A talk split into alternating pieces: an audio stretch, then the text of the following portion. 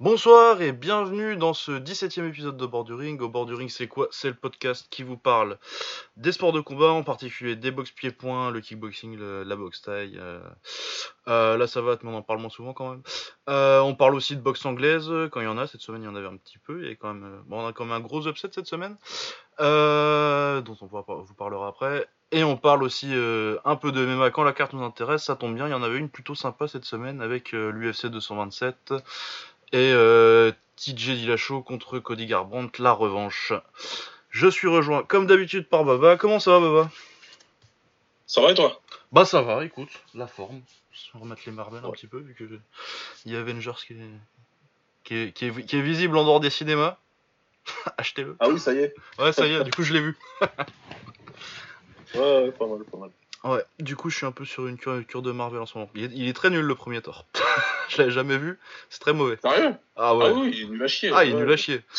Ah non, je me suis fait Ouais. pour la culture là. euh, Je me disais, bon, allez, je vais voir un peu. Et je fais, ah, ouh là là, ouh là là, c'est kitsch, c'est mauvais, c'est pas bon. Ouais, Pas un grand film.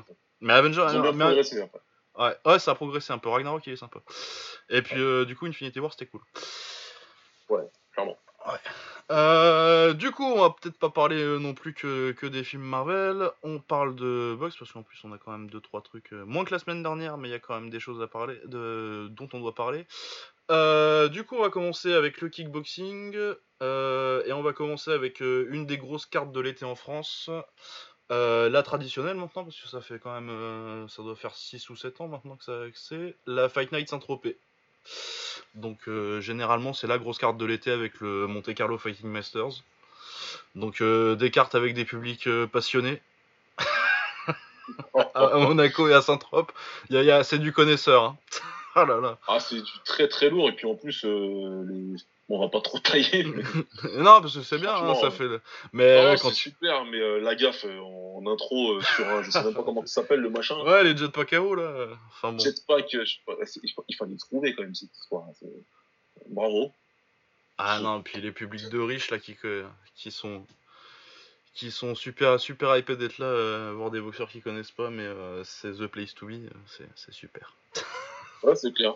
C'est- voilà, c'est atypique. Après, bon, ça les empêche pas de mettre des bonnes oppositions à chaque fois, donc c'est tant mieux pour nous. Bah ouais, et puis c'est surtout pour ça qu'ils peuvent faire des gros... c'est parce que du coup euh, ça rapporte des thunes qu'ils peuvent faire des Ah, bah, qu'ils peuvent faire des gros des belles cartes aussi. C'est clair. Donc voilà, qu'est-ce qu'on. Oh, excusez-moi. Donc qu'est-ce qu'on avait au programme euh, cette année? Euh, C'était pas forcément une des plus grosses, ils en faisaient quand même des plus des, des un peu plus consistantes euh, il y a quelques années, mais bon.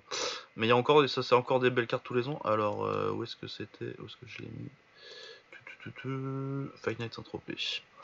Euh, donc dans le main event, on avait Johan Lidon contre Johan Congolo, donc euh, la revanche de leur combat au Glory, euh, c'était à Paris l'année dernière, enfin ou il y a deux ans, non l'année dernière, c'était 2017. Hein. 2017, ouais. Ouais, c'est celui où on était. Euh. Voilà, donc euh, Johan Congolo qui s'était imposé au point, j'avais trouvé ça, euh, ça pouvait se discuter, mais apparemment j'étais le seul. Euh, voilà. euh, également sur la carte, on avait euh, un championnat du monde de WKN chez les femmes à 64 4 kilos.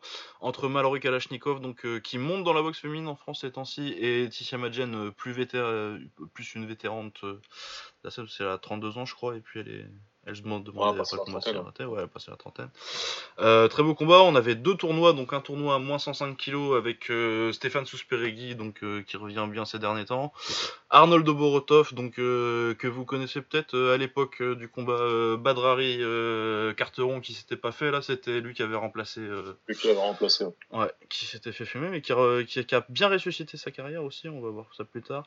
Vladimir Toktasinov, euh, un Allemand, euh, il est pas ouf non plus, enfin qu'on voit souvent euh, sur des petites cartes euh, en Europe, euh, mais qui fait, il fait le taf, mais il perd quoi. Et Pavel Voronin qui est trop petit pour cette caté là, mais qui est- que je trouve assez technique. Ouais. Voilà. On avait également Grégory Tony contre Frédéric Sinistra, donc un, un combat de papy un peu parce que ça commence à dater. Je crois que Grégory doit avoir combien 40 ans maintenant? Oh, peut-être qu'il les a passés, hein. Ouais, je crois que, enfin, il est dans ces eaux là quoi. Ouais, ouais, clairement. ouais. Et Frédéric Sinistra, euh, qui, qui doit pas être loin non plus. Ah, puis qui a jamais été un si grand boxeur que ça, hein, il faut bien le dire. Euh, et puis euh, un tournoi 80 kg, donc avec Cyril Benzaken, Abdallah Mabel euh, du côté français et Giuseppe De, de, De Domenico. Euh, lui, je le connaissais parce qu'il avait fait un tournoi euh, 85 kg du K1 Bizarre. Là. euh, Ils avaient fait deux événements là, euh, il y a un Oui, ou deux le- ans. là. ouais, quand ils étaient dans la 85 transition. kg, là, c'est Alierov qui gagne, le, qui gagne le tournoi. Et puis ils avaient fait un tournoi où c'était Kriklia qui avait gagné en Ouais, 95. exact. Euh, et Eric Matejowski que je connaissais absolument pas. Qui boxait euh, Oh, du coup Cyril pareil. Benzaken. Ouais, jamais entendu parler. Euh, du coup, on va commencer avec euh, dans l'ordre hein, les, les, les demi-finales de tournoi.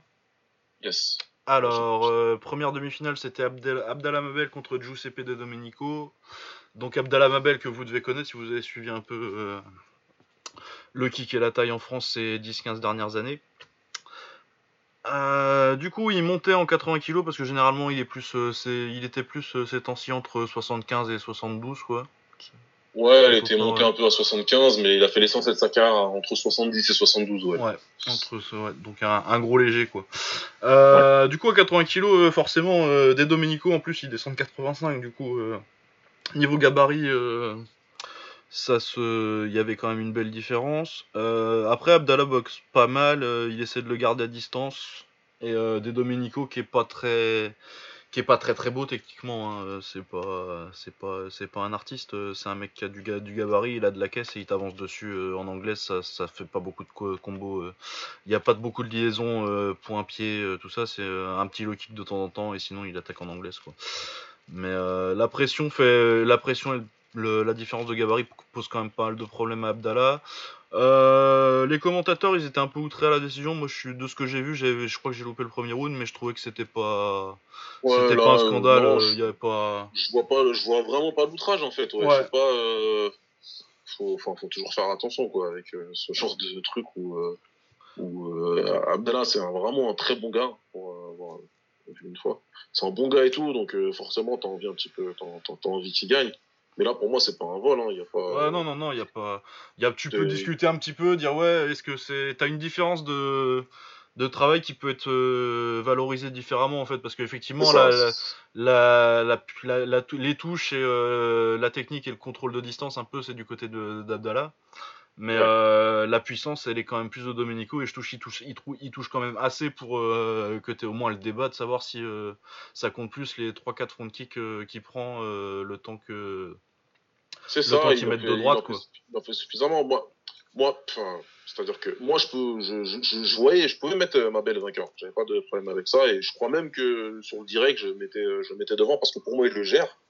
Il fait ce qu'il faut pour gérer et tout machin. Même si, je pense qu'au troisième, en fait, c'est ça le problème avec ces juges-là. En France, je les connais, je les connais par cœur, quoi. C'est la prime à celui qui avance et euh, qui, c'est vraiment, en France, c'est vraiment ça, quoi. Si t'avances, t'as, la moitié des juges dans la poche et t'as la moitié des cartes dans ta poche. S'il suffit que t'avances et que tu, que tu, que tu lui donnes des coups, ça touche, ça touche pas. Toi, en reculant, tu peux contrer, tu peux toucher, parce qu'il touchait avec ses middles, c'était toujours Ouais. précis, etc. Mais ils voient pas, ils voient pas les juges pas ça, ce travail-là. Ils, ils savent pas le juger. On a compris depuis longtemps qu'ils savent pas le juger. Ou alors, faut vraiment être outrageux comme Yodvicha, quoi. Ouais. Sinon, ils vont pas te récompenser Ouais, là-dessus. faut que et- le mec il, tou- il tou- il touche pas une fois quoi. Non, bah ouais, voilà. Donc là, ils, eux, ils interprètent ça comme de la fatigue parce que du coup, il reculait, il le gérait, il accrochait. euh, Ah, moi je pense qu'il était quand intelligemment, même, il quoi, a quand même une petite baisse de régime en fin de round euh, sur le troisième. Tu le sens quand même. Ouais. Tu, tu le sens qu'il, tu le sens qu'il faiblit et du coup, il le gère pour pas se mettre en danger. Mais c'est pas un vol du tout, quoi, qui, qui mettent des Dominico. Il y en a qui vont penser que c'est un vol, sûrement, les présentateurs euh, vont penser. Ouais, si, pourquoi pas, s'ils veulent, mais pour moi, non. Perso, Ouais, perso, moi je pense pas- que ça se débat, mais qu'il n'y a pas, il y a pas scandale à des Domenico qui gagnent quoi. Voilà, c'est, pour moi, c'est pareil que l'autre demi-finale. Ouais. Encore que le demi-finale, je trouve que c'est plus. C'est peut-être plus, Ouais, euh, peut- pour moi, on peut peut-être plus le dire, là, tu vois.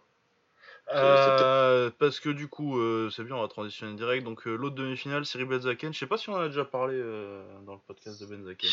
Ouais, il, a Peut-être quand même, il est quand même prolifique, hein, on a dû. en Ouais, on a dû en parler une fois à la CB quand il fait le match nul là contre. Sishman Ouais, qui se fait voler du coup pour le coup. Bah, ouais. Euh, du coup, il boxait euh, Matejowski, donc un Slovaque euh, qui avait un palmarès, je sais plus, ça devait être euh, assez jeune, euh, 25 ans à peu près. Et il avait euh, quelque chose comme 20 victoires, 4 défaites, euh, quelque chose comme ça. C'était donc un palmarès. euh, tu peux pas en dire grand chose tant que, tant que tu l'as pas Ouais. vu boxer quoi. Euh, de toute façon, en kick, tu peux pas dire grand chose de n'importe quel palmarès avant d'avoir vu boxer le gars. Euh, du coup, euh, ouais, Matejowski, il démarre, il démarre fort, je trouve, il touche pas mal en droite. C'est un peu le même match-up en fait, parce que Cyril Benzaken, encore plus qu'Abdallah Mabel, parce que Abdallah Mabel, là, c'était en, en grande partie à cause du poids aussi qui, qu'il a moins d'impact. Mais Benzaken, franchement, à part Wallace Lopez au Brésil, qui était fort en amateur et qui perd pas mal de combats, ouais. il est propre et tout, il touche bien, il, enfin, il touche bien, non, il touche. Mais euh, il met plein de touches, mais euh, j'ai jamais vu des mecs. euh, c'est deux, vraiment lui et Benzaken. J'ai jamais vu des mecs que les mecs qui prenaient les coups en face, ils disaient ah bah ouais, puis il avance quoi. Vraiment, il y a Ouais, aucune. continue à avancer. Il, tu- Je- c'est pas il les gêne parce que par la particularité de sa boxe où il est bien dans les déplacements, etc.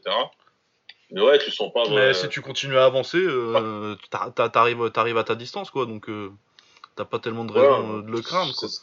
Ouais, c'est ça. Ses adversaires à chaque fois, ils montrent pas spécialement de respect pour euh, sa Ouais. pour sa frappe. Donc du coup, euh, c'est c'est toujours chiant à juger en fait un truc comme ça parce qu'il va débiter, il va se déplacer. Donc il y a pas mal de coups qui vont euh, passer. Et par exemple, euh, demain tu fais boxer Benzaken, euh, ouais, c'est c'est bon, des comparaisons connes qui servent pas à grand chose, mais quand même. Tu le fais boxer dans l'ancien K1 ou alors euh, dans un show en, en Hollande, jamais ils le mettent bien non parce qu'ils vont dire t'es gentil, mais euh, Ouais, non, mais puis euh, surtout, tu le mettrais contre plus parce que Matejowski là, c'est limité quand même. euh, techniquement, c'est un peu comme des Domenico. Ouais, il- euh, il a pas trouvé de solution. ouais. Il a pas trouvé de solution. Un peu au premier round quand il a encore du, il a, parce qu'il a de la caisse et puis bah, par contre deuxième troisième round il prend quand même il prend quand même 5-6 coups pour chaque coup qu'il met et tu tu t'es quand même obligé de les donner à Cyril. Ouais, il marque ses points quoi, il marque ses points. Il marque ses points mais vraiment il y a aucune et puis euh, mais tu mets euh, allez euh, au pif euh, tu mets Holtzken en face euh, Ouais, ça peut ça peut mal se passer. ça, ça va mal se passer hein. Tu mets tu mets Congolo Congolo il va rigoler Ouais, hein. ouais. Ouais, clairement. Euh, voilà, du coup, ça fait ça. On va peut-être parler de la finale directe. Hein. On va pas faire dans l'ordre des Ouais, directement sur la finale. ouais. hein. Du coup, euh, finale Benzaken contre De Domenico. Euh, et là, il se passe un peu le même combat, forcément, parce que c'était trois fois le même combat, en fait, euh, ce tournoi. Exactement. On a eu trois, trois fois la même chose, euh, clairement. Euh, donc, De Domenico, euh, pareil, qui fait un bon premier round. euh, et après, euh, Benzaken qui contrôle plus sur, euh, sur deuxième, troisième. Euh, moi, je pensais que c'était quand même pour Cyril. Parce que, mais euh, finalement, euh, décision pour De Domenico. Je comprends pas trop parce que je trouve que même à la limite, euh, c'était peut-être plus serré contre de Matejowski. Mais, mais par contre, c'est vrai que tu vois exactement les mêmes failles pour Benzaken, qui est que bah, les mecs, ils, ils- juste ils marchent quoi. ils voient ta patate, ils, Ils marchent marchent, au travers. Et Il puis... marche, il s'arrête pas d'avancer. Et Benzaken, il a, il a, il a distribué comme il, comme il fait. Sauf que, comme je disais pour euh, la première du final où il y avait De Domenico, il a avancé tout le combat. C'est, euh, euh, j'ai même pas envie d'utiliser le mot impressionnant parce qu'il y a rien d'impressionnant Ouais, dans ce bah qu'il fait. Il impressionne même. les, ju- les juges français sont facilement impressionnés par le mec qui avance et qui débute. Eh Peu ouais. importe, ça touche pas. pff, voilà quoi. T'as un espèce de bulldozer qui fait un peu n'importe quoi, on s'en fout. On va lui donner la victoire. Ouais, du coup, euh, ouais. Moi, de Domenico, je suis toujours pas euh, convaincu. Après, euh, Benzaken, forcément, il a du talent, tu vois. euh, En light contact, il fera un massacre, quoi, parce que euh, il est technique, tu vois, il voit bien les trous, il touche bien. Mais par contre, euh, il, tape, il tape juste pas fort, quoi. Ah, mais en plus, Même en amateur, kick, je me quoi. souviens que, voilà, il avait beaucoup de victoires et euh, je crois qu'il a très très peu perdu en, en amateur. Il doit vraiment pas avoir beaucoup de défaites. Ah bah non, mais parce Et, qu'en amateur, il a un style, euh, il a un Voilà, style quoi, parfait pour les amateurs. Après, ouais, c'est vrai que c'est différent. Moi, je me suis retrouvé en face une fois, hein, de, enfin, de l'autre côté du ring Ouais. une fois avec un, avec un boxeur. Et euh, tu t'es vite frustré, quoi, parce que tu vois bien que il va pas. Euh, Il va pas dis faire mal, quoi. zéro danger, c'est- pas zéro Ouais. danger, c'est impossible, c'est un boxeur en face. Mais ouais, tu sais que tu vas pas. euh, Tu vas... Peut-être tu vas perdre, mais t'as pas tellement peur de te faire, de te faire mettre KO, quoi. Bah, tu vas t'asseoir dans les cerfs, t'es frustré parce que tu, vas, Bah ouais. tu, tu peux perdre, mais c'est pas. euh, Mais tu t'es pas fait. Il avait changé hein, pourtant dans l'année. Hein. Je- Quand il a boxé contre Djibril Ewo, Ouais. il avait changé de coach à ce moment-là. Et euh, il, est parti, il est parti chez André Zetoun, si je me trompe pas, Ouais. Et là, maintenant, il est chez. Je sais pas s'il est encore chez Zetoun ou s'il fait les deux, mais du coup, là, il était c'était Zankifo dans Ouais, son coin. qu'il faut. ouais. Mais euh, en tout cas, sur le passage chez Zetoun, on a vu contre Djibril que voilà, il était complet sur ses appuis, il a échangé, il a vraiment essayé de travailler en puissance. Et euh, là, c'était plaisant, tu vois. Je dirais là, il y a quelque chose, tu vois. Donc, euh, à voir, après, il se développe encore. Il est pas si vieux que ça, Cyril. Hein, il est encore, Non, euh, ouais, euh, il doit avoir 28, quelque chose comme ça, je crois que. il y a encore du temps pour, faire quelque chose. Ouais, mais... Il essaye en tout cas, lui, il essaye, il expérimente. Donc, bon. Ouais, non, mais puis c'est un boxeur intelligent en plus. Tu sens qu'au niveau, niveau, niveau euh, box, il y a un cerveau là-dedans, quoi.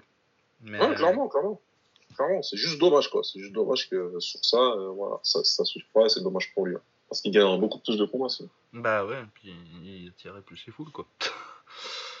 Aussi, le spectacle. Enfin bon, voilà, du coup, donc Benzaken aurait dû gagner le tournoi, mais bon, il y a quand même des, des doutes à avoir sur sur son style récemment. Euh, du coup, l'autre demi-finale du tournoi 105, euh, Arnold Borotov, euh, donc il est pas, il est, assez jeune encore, et je crois qu'il a 28 ans là, quelque chose comme ça. Ah ouais, ouais, si, si, c'est vrai en plus. Hein. Si, si, il est... ouais, ouais. 28 ans, il est de 89. Ouais, ouais, donc euh, qui avait eu euh, une période très compliquée. Euh, je crois qu'il y a 5 ou 6 défaites de suite.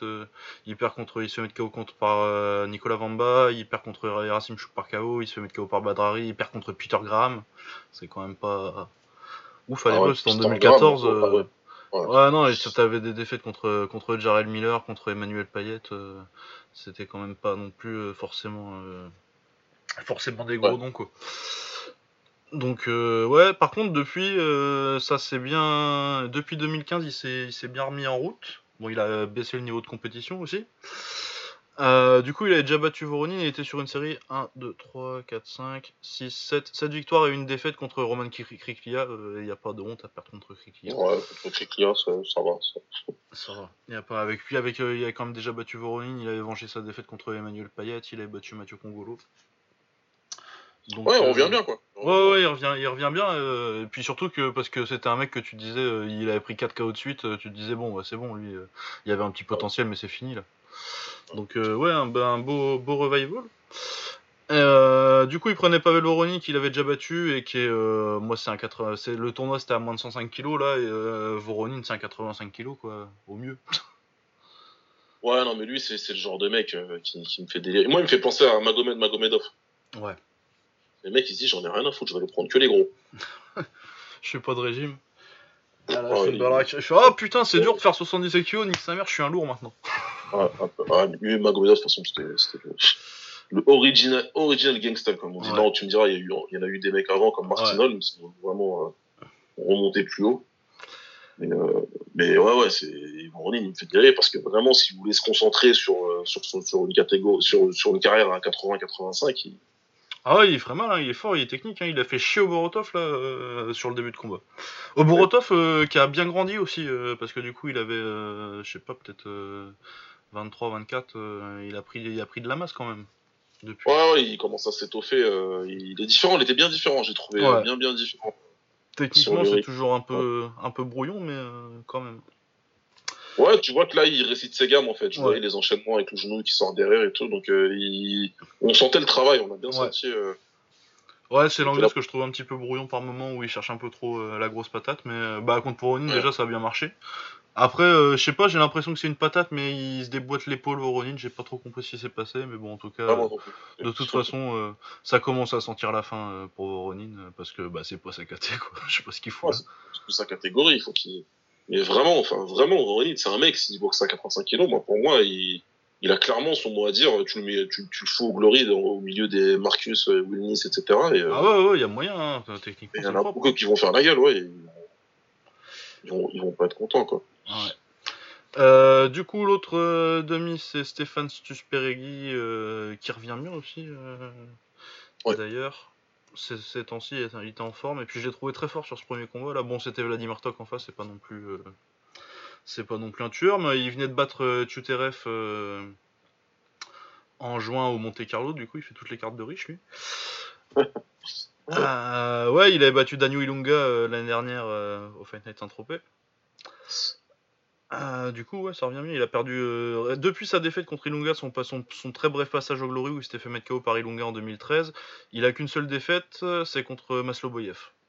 Donc, euh, et puis un nul contre Klikila, donc il n'y a pas de honte Puis il a battu il a battu. Il était un peu, il était un peu ambigu. Mais, sinon, ouais, c'est un combattant ouais, bah, qu'on connaît depuis un certain temps, parce que même s'il est arrivé au Glory, qu'il a fait qu'un seul combat malheureusement où il perd par KO. Il avait fait pas mal de bruit sur la scène française déjà parce que son surnom c'est Hippo et franchement c'est plutôt mérité parce que en France il a mis quasi tout le monde KO dans sa catégorie. Les mecs de sa génération. Ouais, du Vamba. Beaucoup, tu vois et tout, mais euh, il y en a qui l'a rencontré deux fois. J'étais là dans pas mal de combats dans les championnats de France et ça se finissait souvent par KO et souvent avec un genou. Ouais, ouais, il y a des beaux genoux. Vraiment très bon avec ses genoux et, et, dans les pures règles taille, hein, vraiment avec les coudes et les genoux, il est très très très dangereux ce Super Vraiment. Euh, Ouais, non, mais. Kiwan, ça lui enlève quelques, quelques armes. Hein. Ouais, ouais, ouais. Non, et puis de toute façon, ouais, tous les, tous les noms que t'as un peu l'habitude de voir aux alentours de 90-100 kilos, quoi. Des, du Nordin Mayedine, du Nicolas Vamba, du Zinedine Amerlin, il les a tous battus, quoi. Corentin. Ils ont tous euh, commenté, Abderrahman Koulibaly, etc. Ouais, il, il, a, il est pris un petit peu tout le monde et il a battu quasi tout le monde. Bah, de toute façon, c'est seule défaite, je crois. Il y a contre McKinnon, donc euh, Australien qui était très fort. Contre Nathan Corbett, contre Corbett, il a vraiment, c'était le premier mec qui faisait chier Corbett depuis peut-être 10 ans, quoi. Ah ouais, ouais, c'était un putain de combat d'ailleurs. Ah, mais tu sentais le, qu'il était, il était pas du tout serein. Ouais. ouais, il va au point contre Corbett. Euh, il se fait mettre KO par Ilonga, du coup, qu'il a vengé l'année dernière, et il a pris un KO contre Masloboyev, et il euh, n'y a pas de honte, Masloboyev, on en a déjà parlé ici, c'est très fort. Et, voilà, c'est très très fort selon du panier. Donc, euh... donc c'est... Après, Super c'est pareil, hein, c'est un mec qui vient des 85 kilos. Ouais. Qui a pris de la masse pour aller boxer chez les 105 kilos parce qu'à l'époque où il boxait à 85 kilos, il y avait rien. Sur le circuit mondial, il y avait rien du tout, quoi. Ah ouais, non, tu pouvais rien faire. T'étais entre les deux. C'était où tu faisais 70, 72, ou tu faisais 100 kilos, mais entre les deux, tu n'existais pas. Donc il a été, il a pris de la masse pour pouvoir exister et faire, euh, et faire une carrière. C'est dommage parce que du coup, euh, si, parce qu'après pour revenir en arrière, c'est compliqué ça. Ah non, quand t'as fait ta prise de masse euh, pour redescendre. À 85, il était vraiment vraiment fort. Dans, la, dans les KT d'aujourd'hui de 85 kilos, c'est pareil, il aurait eu son mot à dire. Ouais. Je pense. ouais. Non, ouais, et puis même là, maintenant, euh, même à 105, euh, euh, son meilleur poids maintenant, c'est 93-95. Quoi. Ouais, clairement. Il est pas fait pour. on va voir. Du coup, il bat Oktasinov assez facilement, il lui met une belle leçon de boxe. Puis ça se finit sur coupure au troisième, il me semble.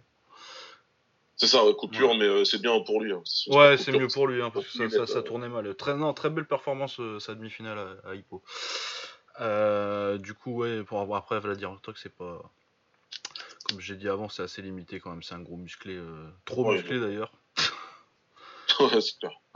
Donc, ouais, voilà. du coup, finale contre Borotov, ça démarre pas mal pour Hippo, il me semble, mais je pense que la pression sur la fin Doborotov euh, qui avance tout le temps et qui a quand même euh, un bon 10 kg euh, un bon 10 kg de masse, masse en plus.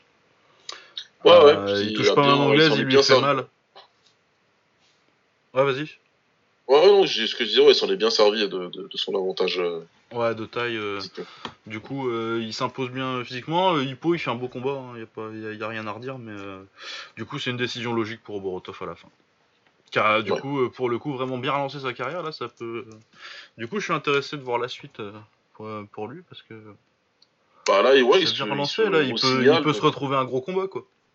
Bah là, il, se, il, se, signale, quoi. Donc il y a des organisations, il y en a plusieurs maintenant sur le marché. Ils ont, qui, tout le monde a des poids lourds, donc euh, ouais. là, je pense que tout le monde a vu parce que ce gars-là, mine de rien, a quand même la visibilité. Hein, parce que j'ai, parce que j'étais agréablement surpris sur Twitter de voir autant de gars, autant de nos potes de Twitter qui, qui suivaient en live en plus. Ah, oui, quand je dis nos potes je parle de nos potes américains, quoi, les Français. Ah, il y a quelqu'un qui, qui, leur a filé un lien, peut-être. Bah, je pense aussi, oui. Mais ouais, c'était plutôt intéressé, c'était plutôt. Euh, ah non, mais euh, après, de toute façon, qu'il y avait pas mal de mecs qui commentaient et tout. J'ai putain, c'est intéressant. Hein. Ah non, mais ils aiment bien. Euh, puis avant, avant, elle était plus facile à mater, la Fight Night. quand c'était sur l'équipe 21, c'était facile, c'était facile de choper des streams, du coup. Ouais, c'est vrai aussi.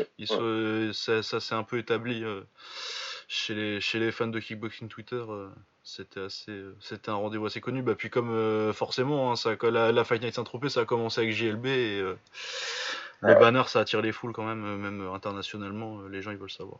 Mais de toute façon, même sur l'équipe 21, ça avait fait des audiences de fou. Ça avait fait leur deuxième audience de l'année, je crois, le premier de le banner là, sur, sur l'équipe 21. Ouais, ouais, ça fait une grosse, grosse, ouais, grosse audience à l'époque. Euh, voilà, du coup, on va pouvoir passer au Super Fight. Euh, on va passer très vite sur Grégory Tony contre Frédéric Sinistra. Ça fait. Euh, c'est un KO cassage de nez. Euh, ben, je ne l'ai pas vu. Ah, tu l'as pas vu Oui, c'est vrai, tu regardais pas à ce moment-là, toi. Euh, bah, Greg Tony, il a de beaux restes, quoi. Bon, après, c'est Frédéric Sinistra en face, c'est pas non plus euh, le top du top de la KT, quoi, mais pour, un, pour son âge, il a de beaux restes. Non, Greg, il a toujours été. euh, voilà, c'est le mec. C'est le, c'est- Greg, c'est le mec à qui il manquait un tout petit peu pour pouvoir aller au K1 et rivaliser vraiment avec, euh, Ouais. avec les grands. Pour moi, il lui manquait pas grand chose à, à Greg Tony. Ah non, ouais, parce que techniquement, euh, techniquement, c'était beau. La merde, encore, tu vois, euh, même à son âge, là, Ouais. tu le vois boxer, c'est agréable, quoi. Non, c'est propre, pas moment, ouais. et malgré la taille le poids, c'est toujours bien déplacé. Vraiment puissant, tu vois. Franchement, il Non, non, non, Il franchement, c'est un, cogne, c'est il un cogne mec. avec, les jambes ou avec les poings, il cogne. Ouais. Non, c'est un mec qu'on respecte pas assez, Grégory Tony. Ah, mais en fait, ce qui était marrant, c'est que Greg, les, les, les mecs le connaissaient, quoi. Euh, les, les Hollandais, je me Ouais. rappelle à l'époque, on en avait parlé un petit peu, ils le connaissent vraiment. Ils savent qui est Greg Tony, ils disaient, lui, c'est un bon. Et limite, ils se demandaient pourquoi il avait pas plus de combats euh, que ça au K1, quoi. Donc, euh, mais lui, euh, il a dû, il- à chaque fois, il faisait passer par les tournois satellites et il tombait toujours sur un os. Ouais, il rappelle tombait du- sur un os en finale à chaque fois, je crois qu'il a deux ou Voilà. trois comme ça, où en finale il perd, quoi. Ah, dont moi, j'étais là à Marseille où il perd par KO contre Samedov euh, en finale. Ouais. Tout le monde se demandait d'où il sort euh, Zabit, quoi. Ouais, Putain, euh, comment- Zabit, ça, c'est fort. Je sais pas ce qu'il devient là d'ailleurs, ça fait longtemps qu'on l'a pas vu. Ah bah lui, il est Ahmad, hein. il- Bah ouais, ouais, écoute. euh, Bah, Blood si tu te rappelles, euh, la- l'année dernière, j'ai eu des nouvelles un petit peu cheloues quand j'étais en Turquie, là. Ouais, Je sais pas si tu te souviens que je t'avais raconté avec l'histoire de l'hôtel. Ouais, je me rappelle vaguement avec le. Ah si, si, si, ouais, tu t'es entraîné avec. Le euh, propriétaire de l'hôtel qui était euh, Ouais, ouais. grave pote avec lui. Je suis parti m'entraîner alors que j'étais au bord de la piscine. Ouais, je me rappelle cette je rentre dedans. euh, ouais, donc euh, Zabit, il a KO Greg Tony, donc ouais, ça ne surprend pas spécialement. Même après, quand tard dans sa carrière, il a décidé de se mettre que à l'anglaise, il a vite pris le titre de champion de France. Ouais. C'était vraiment un gars. Non, et puis il euh, a chopé deux, trois gros combats en plus en anglaise. Euh. Genre en Angleterre, il Ouais. le connaissait un peu quoi. Ouais, ouais, il a fait des trucs. Je crois qu'il a fait le Biggers Better, là, tu sais, la, la, la Ouais, si, ouais. Ça me dit quelque chose. Ouais. Mais ça, je crois que ça va pas sur ton palmarès euh, pro, les, ces trucs-là. Ouais, je je crois que, que Zoraflev, il les a fait et peut-être Briedis aussi. Mais euh, c'est pas sur son palmarès euh, pro euh, à, à. Ouais, parce que je crois que c'est les tournois, ça doit être du 5 rounds ou du 6 rounds, un délire comme ça. Ouais, c'était même des 3, je crois, à un moment. Euh. Ouais, je crois qu'ils avaient des tournois. hein, Ouais, euh, des ouais, en non, t'avais des, t'a- t'avais des trucs en une soirée. euh, je crois qu'il y a Zuravlev qui perd par en finale contre Briedis euh, dans un de ces trucs-là, je crois. Ouais, non, et puis, non, mais oui, c'était quoi les combats qu'il avait fait en Bon, il avait pris un ça c'est en fin de carrière. Mais ouais, il avait été prendre Mike Perez, là. euh, il perd par au premier round d'ailleurs. Ah bah si, non, c'est, c'est, non, mais c'est le Prize Fighter ce tournoi-là. Du coup. Ah, c'est Price Fighter. Voilà, ouais, ça, oui, il, a- il va en demi, il perd contre Mike Perez. Ouais. Ouais, et puis euh, il avait boxé contre Lenius euh, quand il était encore invaincu là pour le titre euh, champion d'Europe. Ouais, ça, je me souviens. en tout cas, Ouais. Puis il a battu Carlos, Carlos Takam aussi. Ouais, exact. Ça devait être au début pro Takam, je crois. Ah ouais, euh, 18, euh, il était invaincu à l'époque Takam. 18 victoires, aucune défaite à l'époque. Ah ouais, il était quand même aussi loin dans sa carrière. Je ah ouais, que non, quand même, ouais. mais non, ouais, c'est... non, quand même. Ouais, c'était pas, c'était pas un newbie Takam à l'époque, hein, c'était en 2009. Ouais, ouais. Non, oui, il avait quand même fait une, une carrière respectable en anglaise. Euh, 22 victoires, 7 défaites. euh, les défaites, elles sont pas trop, euh, elles sont pas trop embarrassantes, surtout euh, qu'il y en a beaucoup en fin de carrière quand il était déjà bien vieux. Puis il a pas été, il a pas été particulièrement jeune en anglaise. parce que J'avais commencé en 2006. Ah non, mais euh, Ouais, fait temps. hein. ouais, mais sérieusement, ouais, sérieusement en 2006-2007 quoi. Ouais. Mais ouais, il, devait- il avait 30 piges déjà. Ouais, voilà, donc euh, Greg Tony, euh, je sais pas, il a pris sa retraite l'année dernière à la Fight Night, du coup il est revenu là, je sais pas s'il prend sa retraite euh, définitivement ou si on le reverra peut-être par-ci par-là pour un chèque, mais apparemment, du coup, moi de ce que j'ai vu là, euh, si s'il continue à prendre ce niveau d'opposition, j'ai pas de problème à le revoir boxer personnellement. Ouais, ouais, ça, peut- ça va le faire. Ça va le faire. Voilà. Euh, du coup, on va passer au un des gros morceaux de la soirée. Euh, Mallory Kalashnikov contre Laetitia Madjen, donc pour le titre WKN. Euh, et euh, le combat de la soirée, hein, je pense, avec euh, le main event un peu, mais c'est un des meilleurs combats que j'ai vu ce week-end. moi. Combat de la soirée et contender pour nos petits awards de, de fin De d'émission. de ouais. Je sais pas, j'ai pas encore décidé. On va voir avec la discussion, mais mais il y a des chances. Euh, ouais, du coup, euh, deux styles assez différents. Mallory Kalashnikov qui avance plus, euh, ten- tendance plus agressive, plus en anglaise. Euh, Laetitia Madjen qui vient du full, qui aime bien boxer en reculant, qui, se- qui, qui explose sur un 1-2, qui ressort avec un middle, euh, du travail assez propre. Euh, ouais, combat très agréable, beaucoup d'engagement. C'est Laetitia Madjen qui gagne au point. Moi personnellement, je l'avais pour Mallory Kalashnikov, je pense pas que ce soit un scandale, mais je trouvais le travail sur les trois, trois derniers rounds de Kalashnikov, je trouvais qu'elle a réussi à bien casser la distance, elle faisait du très beau boulot avec son uppercut de bras arrière. Donc, euh, ouais, très, beau, très très beau combat. C'était vraiment un sacré combat, une sacrée belle bagarre. En fait, on dit bagarre parce que, attention, quand on parle de bagarre, c'est pas non plus chiffonnier. Là, c'était une bagarre, mais technique, quoi. Ah ouais, ouais, ouais, très chacune dans son style, fidèle à son style chacune euh, qui était vraiment convaincue de, de bah, d'avoir la bonne stratégie. Hein, donc, euh, donc ça a donné des très beaux échanges, vraiment super sympa. Voilà. Euh, on était notre petit gang, quand je disais notre petit gang de Français, notre petite gang qui consiste de Lucas, Will, Abdel et moi généralement c'est sur les kicks avec nous quatre qui avons discuté. On a vraiment kiffé parce que c'était vraiment un bon combat féminin. Vraiment quand c'est quand ah, ça bah. disputé à ce niveau-là, euh, là, pour le coup, j'étais complètement d'accord avec les deux camels là, qui, qui étaient. Euh, ouais, ils ont fait une longue interview de Madjen euh, à la fin, du coup, après sa victoire. Ouais, il, il disait que c'était un petit peu le, le, le, le Amel Déby contre Anissa Mexen de cette catégorie-là, et je suis, je suis assez d'accord. Et ça a donné un bien meilleur combat parce que du coup. Bah, plus d'engagement, quoi, elles se sont pas. Il y a eu beaucoup plus d'engagement, ça a été. Après, moi, Mexen Déby, j'y étais, mais. et c'était un bon combat, mais c'est clair que ça boxait avec le frein à main, quoi. Ouais, bah tu sentais que chacune était au courant de ce que ça allait faire l'autre, donc euh, voilà, on a été, il y a eu le frein à main et c'était, je me méfie bien euh, de ce qui va se passer. Mais là, par contre, je dis pas qu'elles se méfiaient pas les deux, hein, mais euh, par contre, elles étaient beaucoup plus convaincues chacune de leur style qu'elles pourraient faire la différence en imposant sa volonté. Donc chacune a essayé d'imposer ce qu'elle voulait faire et c'était vraiment pas mal. Mallory, elle a, elle a fait tout ce qu'elle pouvait, je pense, hein, pour aller chercher la victoire. Elle a vraiment. ah bah pour, moi, elle l'a mérité. Hein. Et, euh, et euh, là, pour le coup, j'ai été hyper surpris parce que pour revenir à ce qu'on disait tout à l'heure. Ah là, du coup, c'était elle qui avançait, quoi.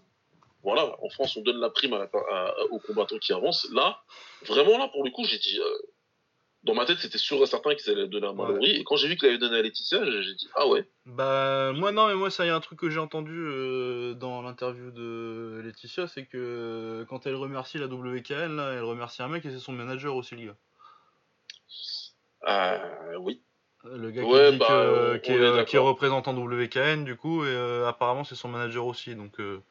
bah, c'est exactement ça. J'en place une euh, dédicace perso à Khalid qui saura pourquoi je lui dis ça, mais s'il me parle de manager WKN, c'est une grosse discussion qu'on avait eue. Et c'est exactement ça. C'est après la WKN, c'est voilà, c'est pas, c'est pas mentir ou dire des conneries que de dire que ça a toujours été un petit peu comme ça, quoi. C'est une fédération qui est un petit peu. Ah, bah, moi j'ai un souvenir de. C'est. Euh, comment, putain. Euh, Salim euh, qui boxe en Belgique pour un, pour un, un titre européen classe B. Ouais. J'étais pas tellement d'accord avec la décision. Ouais, pas trop, quoi. Pas trop. Et ça a toujours été un petit peu.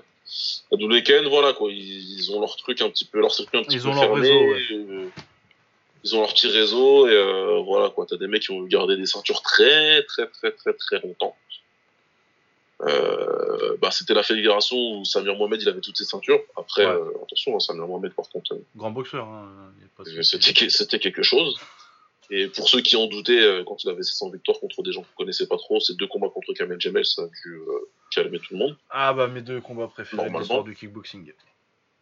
Et on peut même mettre le combat contre Skarbowski dedans, hein, pourquoi pas. Ouais, tu mets contre Skarbowski, il a, il a, il a quand même boxé. Euh.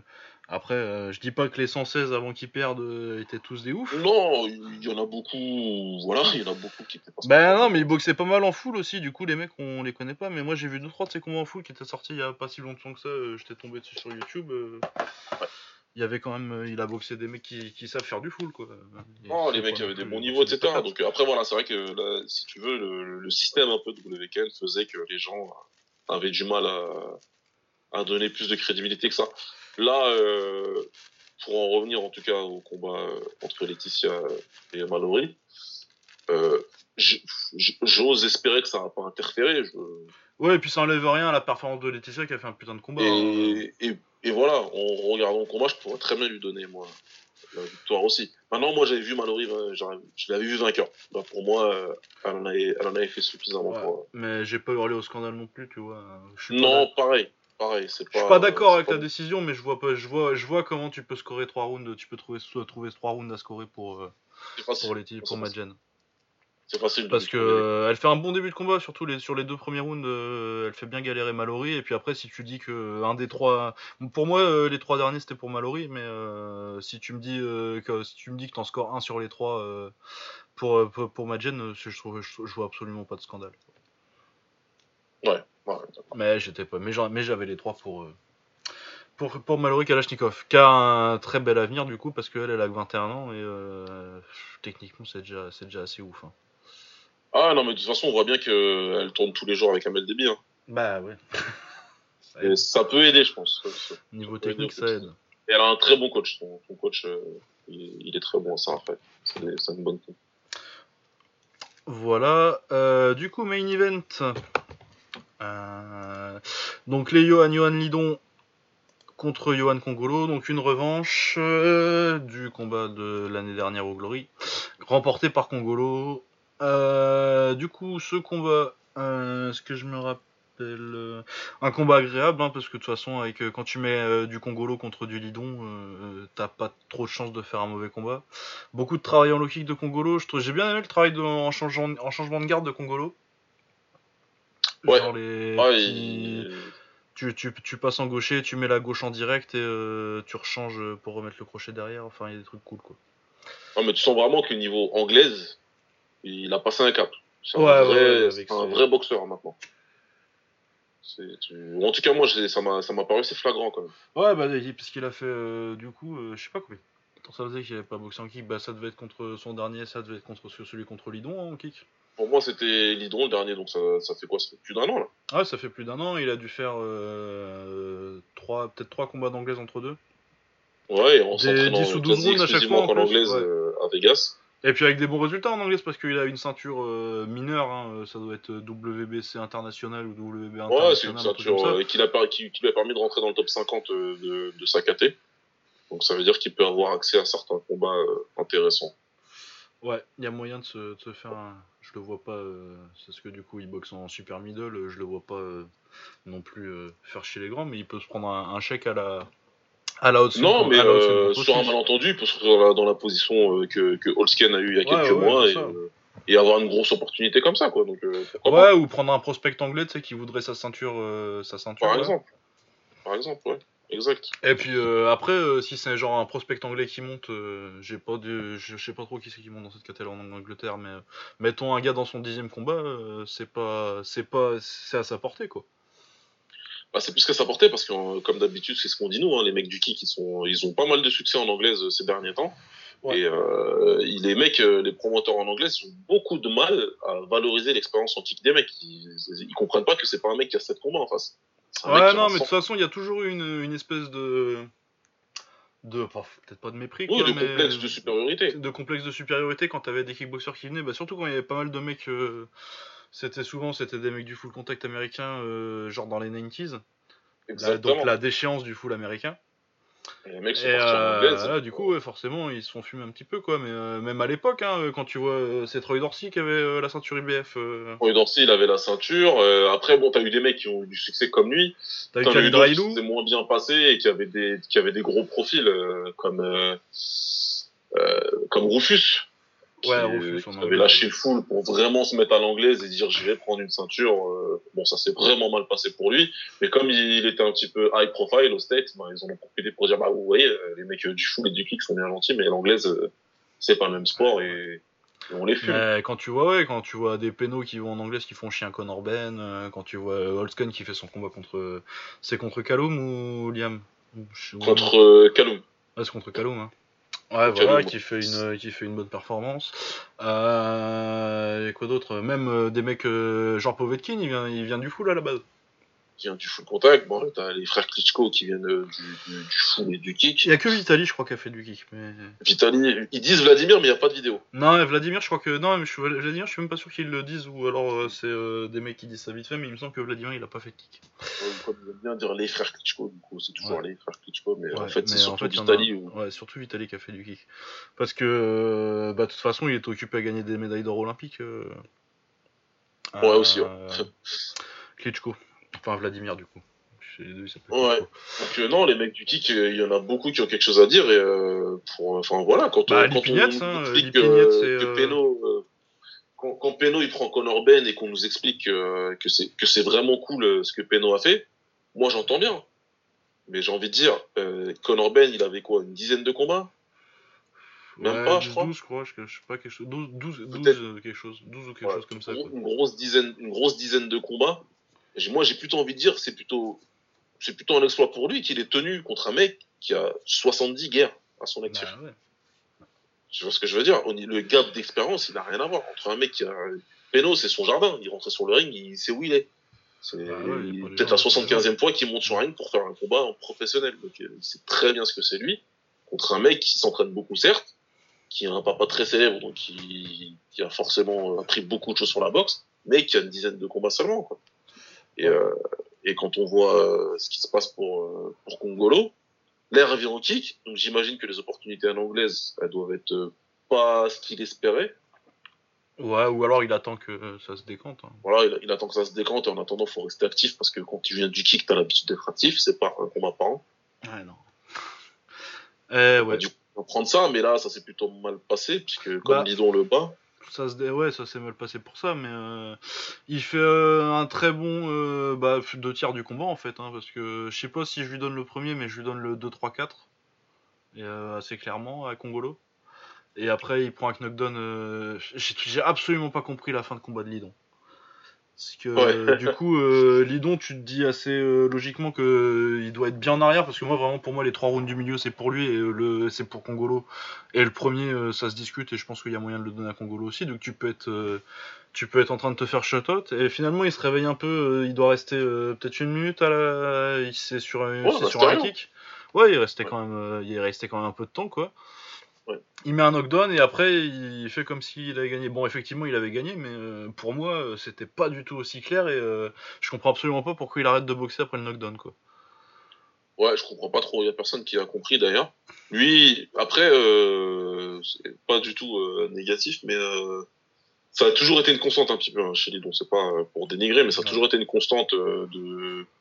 Il- Après, c'est logique parce que t'es dans le combat avec tes boxeurs, mais il a jamais eu une bonne lecture de ses propres combats. Très souvent, il a crié au vol un petit peu, en Ouais. justice quoi, pour certaines défaites. Euh, tu sais, il me fait penser à. Kroos, quoi. Voilà. Ouais. Quand je perds, euh, c'est quand je perds, j'ai pas perdu. Ouais, bah, il y a des mecs Et comme donc là, pour- je pense qu'il de- je pense qu'il devait se penser, euh, qu'il devait se croire euh, déjà en avance au moment du knockdown. Ouais, ouais, ouais, ouais. Mais puis dit, effectivement. bah, euh, avec le knockdown, c'est bon, quoi. Je- Mais puis effectivement, euh, il avait raison du coup, mais bon, moi je suis pas d'accord. Moi du coup, ça faisait euh, soit match nul, soit euh, soit victoire Congolo. Mais bon, c'était la star de la soirée aussi, euh, Lidon. Donc, Aussi, ouais. un bon combat quand même. je suis pas forcément d'accord avec la décision, mais c'était quand même un bon combat comme tu t'y attends quand tu mets du, du Lidon contre Congolo. Et puis du coup, bah pour Congolo, c'est peut-être pas plus mal en fait. bon, du coup, du point de vue hype tout ça, mais du coup, ça fait que t'as de l'intérêt pour pour une revanche. Donc euh, si pour faire un troisième... euh, Puis euh, Lidon en France, euh, en termes de taille de chèque pour du kick, euh, c'est quand même pas mal généralement. Donc Ouais, c'est clair, c'est clair. Lui, je pense qu'il est bien. On voit bien qu'il remplit, on voit que regardent. Et Il a, il a beaucoup, il est bien suivi. Ouais. donc voilà, donc une carte du Final Saint-Tropez plutôt sympa cette année, moi j'ai trouvé. Ouais, c'était bien, Ouais. c'est sympa. Moi, j'ai Le tournoi il était sympa, c'était- euh, même Grégory Tony, Frédéric Sinistra, je me disais putain ça va être chiant, euh, on va se taper trois rounds de, de papy poids lourd et en fait c'était pas c'était pas c'était pas si mal et puis euh, surtout très gros combat entre Kalachnikov et Madjen, ça c'était vachement bien. Ça, c'était un beau, beau, beau combat. Si vous l'avez pas vu, ouais, surtout, Ouais. je sais pas s'il est sur YouTube, par contre. Ouais, ça va être compliqué parce qu'il y a plein de c'était euh, Made in Paris Fight qui mettait ça avant et euh, ça a sauté Ouais, du coup. euh, il a fermé sa chaîne, ouais, donc, euh, ouais, j'ai pas, je sais pas. J'espère qu'il y sera. Ouais, peut-être Boxmag. Essayez la chaîne de Boxmag généralement, c'est là que ça se retrouve, mais voilà. Ou je sais pas s'il y a moyen de choper des replays sur SFR, ça va être compliqué. Voilà, enfin sur RMC Sport maintenant. Ouais. Euh, du coup, on a fini avec la Fight Night Saint-Tropez. On va pouvoir passer, on va rester sur le kick, on va faire tout le kick d'un coup. On avait aussi le Final 16 euh, du Kunlun, donc euh, leur gros tournoi de 70 kg là, qui font à 64, je crois. Ils font plein de petits tournois comme à la grande époque du K1. Et là, c'était du coup le Final 16. Donc les huitièmes. Et final, c'est sûr que quand tu regardes une carte du Kunlun, t'as l'impression que c'est un gros bordel. Ah, mais de toute façon, tu comprends. La première moitié de l'année, c'est pas lisible quoi.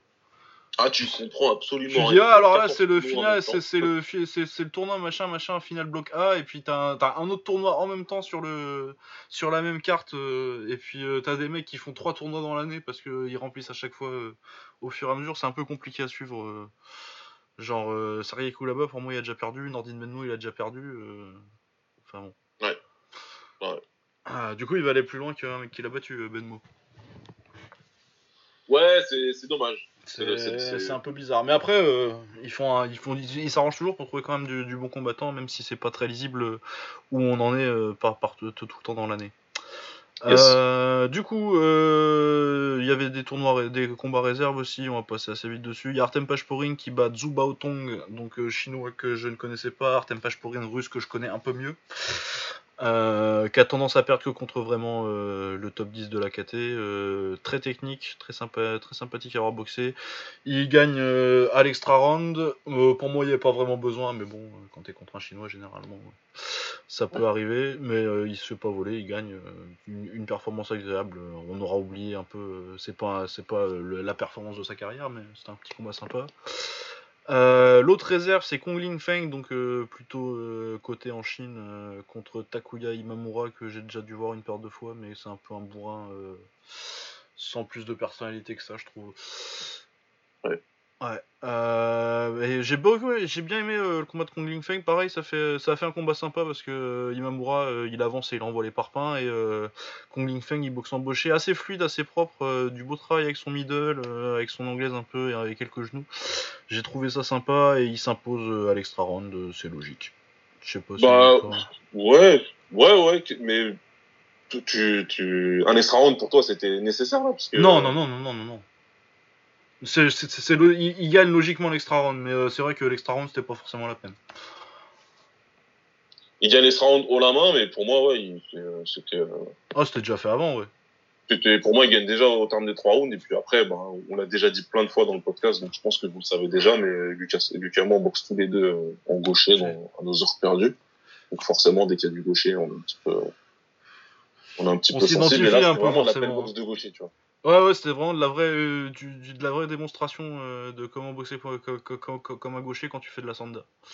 Ouais, c'est vraiment agréable. Franchement, vraiment, Kong Feng, de toute façon, moi, j'essaye de jamais rater euh, ce combat. J'aime vraiment beaucoup son style. Ah ouais, non, c'est hyper propre. Et puis, ouais, du coup, on avait déjà parlé de ce qu'on pense du style chinois où des fois c'est un peu robotique. Et là, c'est vraiment fluide. Ouais, ouais lui, c'est fluide, c'est beau à regarder, c'est agréable. Bah, je trouve ça. Ouais, vas-y.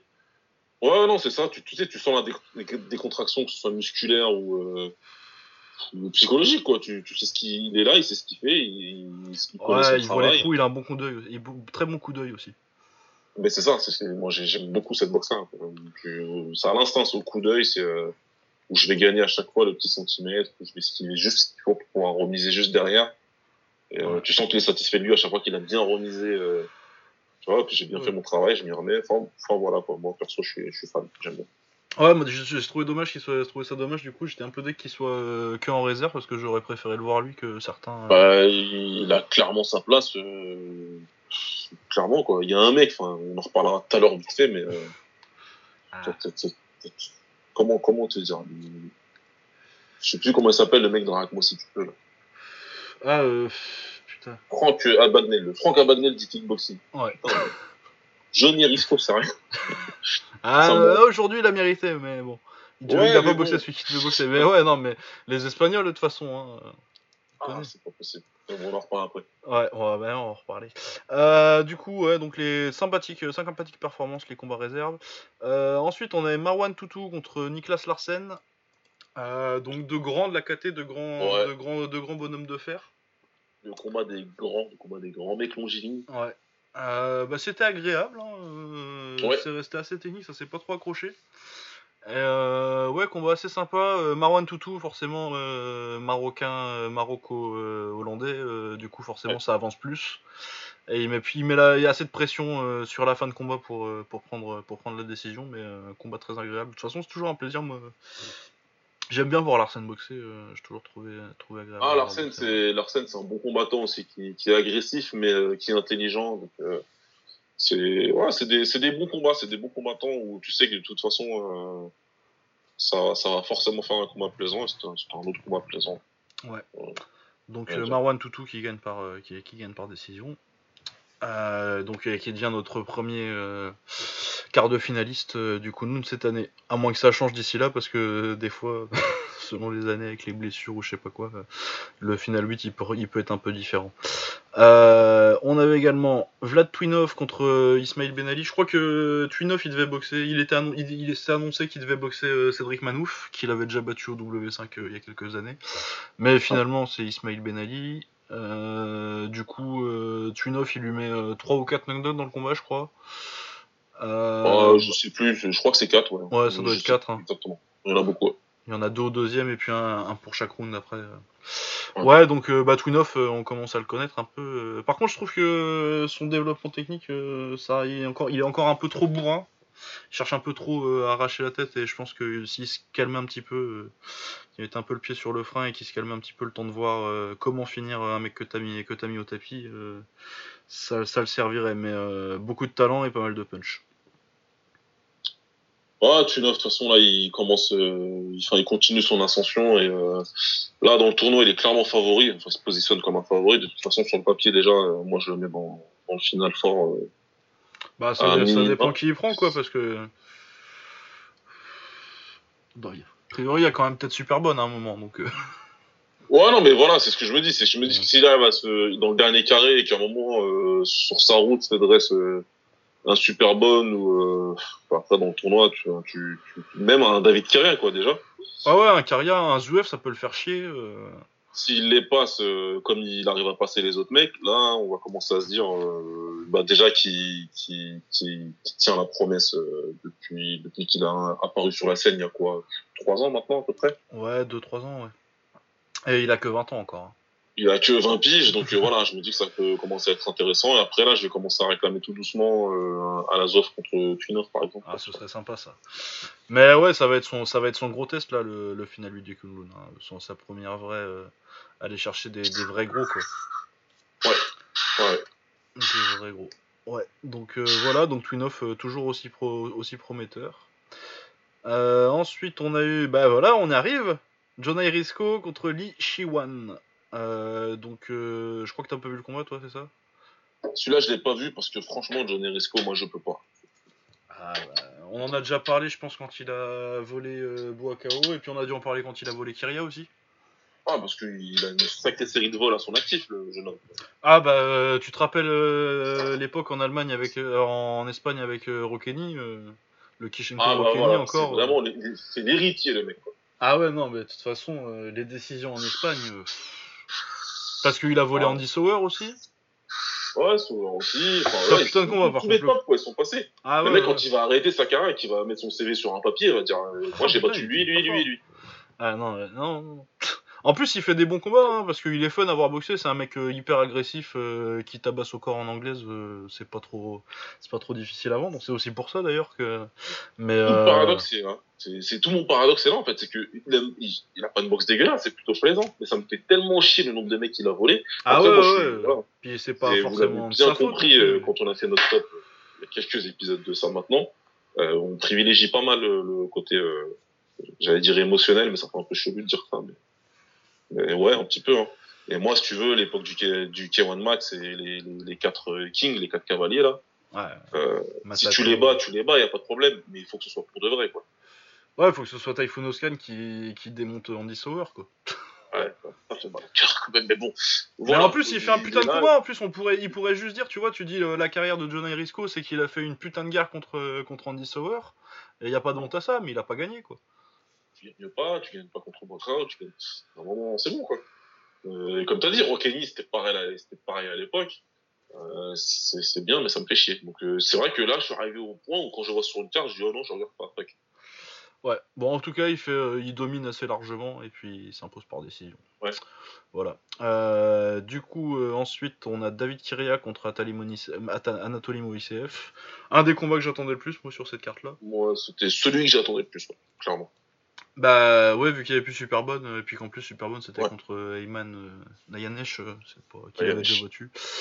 Euh, du coup ouais, euh, bah, un très bon combat, hein, euh, comme souvent avec euh, Moïsef, euh, très propre, euh, très belle anglaise. Euh, malheureusement euh, pour lui, il prend un knockdown en début de combat. Ensuite, pour moi, il contrôle le reste du combat. euh, c'est lui qui contrôle, mais quand t'as pris un knockdown dans un combat de 3 rounds, particulièrement en Chine où ils aiment bien mettre des rounds nuls s'il n'y a pas vraiment de grosse domination. Du coup, c'est Kyria qui passe au point. Moi, j'aurais mis match nul, extra round, que je pense. Extra round, il était, il était, il était largement justifiable. Du coup, euh, ouais, dommage. Après, je suis content pour Kyria, et c'est vrai que Kyria, euh, on parle beaucoup de résurrection de carrière, là. euh, sa résurrection de carrière depuis qu'il est parti s'entraîner chez Holsken. C'est quand même pas mal. Ouais, il a quand même bien changé son style, et ça, ça, ça, lui, suit- ça lui sied bien. Non, ouais, il est agressif maintenant. Bah, t'as, t'as la- t'as vraiment l'impression de voir un mini Holsken un peu dans, dans l'approche euh, vraiment euh, pression euh, calculée. euh, Ouais, ouais, il est beaucoup plus patient. Il arrête. euh, à l'époque, il y avait beaucoup de, de coups euh, spéciaux qui venaient du, du karaté. Et je crois qu'il est du, il est, il était avec euh, c'est Michel Teto lui. Hein. Ouais, c'est Ashihara, tout ça, là. C'est à Shira, ouais. Donc euh, voilà, il, il avait son petit. Euh, Son petit Rolling Thunder, là, qui met. Qui met- Ouais, Mais de toute façon, je te le dis, Quand tu viens d'un des styles du Kyokushin, si tu mets pas un Rolling Thunder par combat, on t'enlève ta ceinture noire. C'est obligatoire. Je pense que c'est vraiment, mon, j'allais dire mandatory. Enfin voilà, on a compris. C'est euh, Ah ouais, non, non, non, on t'enlève ta ceinture noire. cahier des charges. Un cahier des charges. euh, Rolling Thunder, là maintenant, dépêche-toi, il te reste que 3 minutes. Tu le fais, c'est tout. Ouais, il a jamais Mais- touché avec. je crois que j'ai jamais vu en mettre un qui touche. ça, ça touche pas, mais ça fait. Voilà, je l'ai fait, c'est voilà, mon maître. Il y, a- y a la checklist. Et, et voilà, donc Ouais. lui, il fait moins ça. Ouais, Euh, non, c'est beaucoup plus, comme t'as dit, c'est dual scan, c'est beaucoup plus calme, calculé, je mets la pression et euh, je prends mes chances euh, dès que dès que je peux, quoi. Donc, euh, donc j'aime bien, j'aime bien ce qu'il ce qu'il devient. C'est pas mal Ouais. du tout. Du coup, euh, lui, il a demandé, il veut euh, sa revanche contre Risco, qu'il avait déjà battu une fois, mais il a perdu la dernière, enfin perdu, entre guillemets, à l'enfusion euh, il y a quelques mois. Du coup, euh, ouais, moi je suis chaud hein, pour revoir. En plus, euh, ils ont un style qui se, qui se marie bien, mais euh, et pour la justice. Ouais, c'est- pour la justice. Voilà. Là, par contre, je regarde. hein. Ah bah ouais, quand même, t'es un peu obligé quand il, quand il boxe pas. Encore que, ouais, s'il avait boxé, je suis pas sûr que Piqueur, euh, tu vois, s'il avait dû prendre Piqueur, que c'est ce que c'était l'adversaire original de Risco, euh, c'est compliqué pour Risco, je pense. Ouais, la piqueur, euh, c'est plus gros, c'est plus puissant, c'est dans ce style-là où tu vas à la bagarre et t'essaies de voir qui arrive à imposer son anglais systématique. Là, je pense qu'il aurait pris cher. Voilà. Risco. On va accélérer un peu, parce qu'on à une heure déjà. Euh, du coup, euh, ensuite on avait Nordin Benmo contre Sergei Kouliaba. Euh, Kouliaba pour moi c'est un 67 kg et Nordin Benmo Ouais. euh, à 75 il serait pas, il déparierait pas. Du coup, euh, Sergei Kouliaba il démarre bien parce que bah, il est ukrainien, du coup il est technique. Il est technique, il boxe à distance, il met euh, très bon front kick et middle, mais euh, bah Benmo il fait deux fois sa taille, du coup il lui avance dessus et euh, il le tape en anglaise. Je sais pas si, je crois, je crois pas qu'il aille au tapis euh, Kouliaba, mais il y a un moment au Non, il va, il va pas au tapis, mais il subit bien. Il subit il bien. subit quand même. bien, ouais. Et du coup euh, Benmo s'impose logiquement. Mais Ouais, ouais, pour moi, c'est vraiment juste un déficit de, de c'est un déficit de puissance. C'est vrai- c'est vraiment bah puissant. ouais, taille et puissance là. euh, je veux dire quand tu fais, quand il arrive, quand il arrive sur le sur le ring, euh, au mieux euh, Kouliaba il a 60, 71, 72 quoi. Ouais. Et Nordin Benmo il a 80. Yaba, il a eu une très, une très belle carrière en amateur. Je crois d'ailleurs que ça lui arrive encore de faire les. les Ouais, les il fait encore l'IFMA. Oh. euh, Je crois qu'il est, je crois qu'il les fait encore. Euh, à 67 kilos, il est très très fort. Il a Nikao Bobo Sako, par exemple, en France en plus. Donc euh, là, après, c'est encore, ça fait partie des mecs qui se disent euh, à 70 kilos, j'aurai plus d'opportunités. Et c'est le cas, hein, parce qu'il boxe beaucoup. Bah ouais, 70. tu boxes beaucoup en Chine à, à 70 kilos. Ouais, mais après, bah, le problème, c'est que euh, tu perds beaucoup parce que tu combats contre des mecs. Euh, Benmo, comme tu dis, il- moi, je trouve vraiment, euh, c'est un, énorme 70 kilos pour moi. Ouais, c'est un, un Murtel Grenard quoi. Ouais, ouais, il est vraiment grand, il, gros, il tape bien, en plus, il utilise bien son anglaise, il, ouais. Ah non, ça, même si t'as l'avantage technique, euh, niveau puissance, euh, c'est pas, il y, a- y a y a une différence quoi. Ouais, ouais, ouais. Voilà, donc Benmo euh, en huitième aussi. Euh, mais Kouliaba, je me fais pas de soucis. De toute façon, il l'appelle souvent hein, Kouliaba euh, un peu partout. euh, c'est, tout le monde n'importe où, n'importe quand quoi. Ouais, non, non. Euh, ensuite, euh, Zianis Zuev contre Victor Nagbe, leur troisième combat, il me semble. Je crois qu'il y a un partout. Euh, du coup, euh, un combat agréable. euh, bah, les deux, hein, ils ont un peu le même profil de mecs, euh, de mecs euh, tout, juste, tout juste en dehors du top 10, top 15. Quoi. C'est ça. C'est vraiment les gars qui, qui, qui, Non, qui frappe à la porte, non, c'est pas le moment. Parce que, comme on disait tout à l'heure, euh, que ce soit l'un ou l'autre, c'est des mecs euh, qui sont assez consistants, on va dire, dans, dans ce qu'ils font. Ils vont battre tous les mecs qui vont être un petit peu en dessous d'eux. Ils vont les battre et généralement sans problème. Hein. Ça va être du chaos, ça va être. Euh, ouais, et puis ils font des, ils font des bons combats contre les, contre les gars d'au-dessus, mais ils gagnent pas, quoi. Voilà, par contre, ça gagne pas les tops. Ça gagne pas le top 15 de la KT, ça gagne pas. Bah, c'est un peu le thème de du coup nous cette année, ce genre de, de, de calibre là, genre des Kyria ou quoi. Ouais. Des risques aussi, tu vois, malgré les victoires. Ouais, c'est ça, il, il, récupère ces mecs-là parce que ces mecs-là, en... ensemble. Bah, ça fait un beau tournoi, quoi. Quand t'en, quand mets plein et que tu rajoutes super bonne, euh, ça te fait un putain de tournoi. Exactement. Donc, euh... donc c'est pour ça que je, je, comprends très bien. Si tu veux du spectacle, tu prends ces mecs-là, t'es sûr qu'ils ils veulent garder leur place un petit peu de, de... c'est méchant de dire gatekeeper parce que c'est un terme qui est un petit peu euh, non pour moi c'est vraiment euh, c'est tous les mecs dans le deuxième tiers juste en dessous de l'élite quoi ouais voilà c'est ça. Il faut qu'ils se rencontrent entre eux pour savoir à peu près qui euh, qui est où en termes de niveau. Et donc quand ils se rencontrent ça fait toujours des combats agréables. Zuef et Nagbe c'est quoi la deuxième ou troisième fois là c'est la troisième fois je crois. Troisième fois c'est la troisième, troisième fois un partout et du coup c'est Zuef qui gagne par décision. Et euh, ça, c'est, ça se discute, c'est un combat assez serré. Euh, tu dis Nagbe, c'est pas un scandale non plus. Il avait l'air assez convaincu, Nagbe, qu'il avait gagné. Et euh, il, avait, il, avait une, il avait un argument. Mais c'est pas un scandale que c'est un de ces combats où tu fais match nul ou l'un ou l'autre, euh, ça. Ouais, voilà, ça, peut aller d'un côté ou de l'autre. Voilà, et sinon, euh, ça par contre, euh, j'ai pas vu, mais c'est le dernier quart de finale de cette fois-là, de cette soirée-là. Feng Xingli qui bat Liu Hainan par décision, parce qu'il faut qu'il y ait un chinois dans le final 8. Ah ouais. bah, c'est vraiment Chine. Euh, ouais, sinon il y aura euh, du coup Eman Nayanesh euh, contre Superbone. Ce sera, je crois qu'ils ont dit, je sais plus ce qui est arrivé Superbone, s'il s'est blessé ou s'il était juste malade. Je crois qu'il était malade.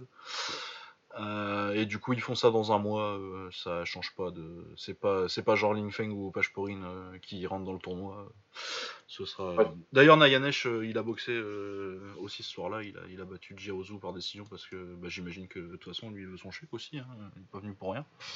Ah ouais. Du coup, il, a combattu. voilà pour le Kunlun. pour le kickboxing, toi, avais, si t'avais vu un petit peu de la CB, on en parlait vite fait un petit peu, euh, donc le main event, euh, Jonathan Diniz, euh, assez régulier au Glory depuis quelques années, encore que moins, moins ces temps-ci, il, va pas mal à, la CB, à la CB pour le kickboxing. qui met KO Michael Tuiterev, qui est pas un vrai lourd du coup, on s'y attendait, KO en premier round, donc Jonathan Diniz qui a commencé très jeune au Glory et cette défaite c'est genre contre Rico, contre Daniel Guita à l'époque, et il va à la décision contre tous. Contre SD Gargas aussi. Je crois que SD Gargas il finit KO sur le kick, mais, euh, mais bon, il, il, avait genre 21 euh, ans, parce que je crois que là il a 27-28. Du coup, euh, ouais, beaucoup de potentiel chez, chez, ce garçon. Donc, ouais, exact. Donc, ouais, un bon poids lourd, une bonne victoire pour lui. je sais pas si on le reverra au Glory bientôt, mais pourquoi pas. Euh, sinon, autre brésilien, Jonathan Oliveira, qui était Jonathan Oliveira, qui était un peu le punching ball des stars depuis quelques années, qui a enfin euh, réussi à battre quelqu'un de fort, parce qu'il a mis en mettant KO Vitaly Gurkov. Euh, ouais, Vitaly Gurkov, biélorusse, donc très technique. on connaît l'école biélorusse, les Shingiz Alazov, les André Koulebin, tout ça, les mecs de l'Est. Hein. Euh, ouais, euh, technique qui domine le premier round, mais il prend une grosse droite au, deuxième, il part au tapis, et puis euh, bon, il se relève, il a l'air un petit peu sonné. Je trouve que l'arrêt peut-être un petit peu rapide, mais bon, c'est comme ça.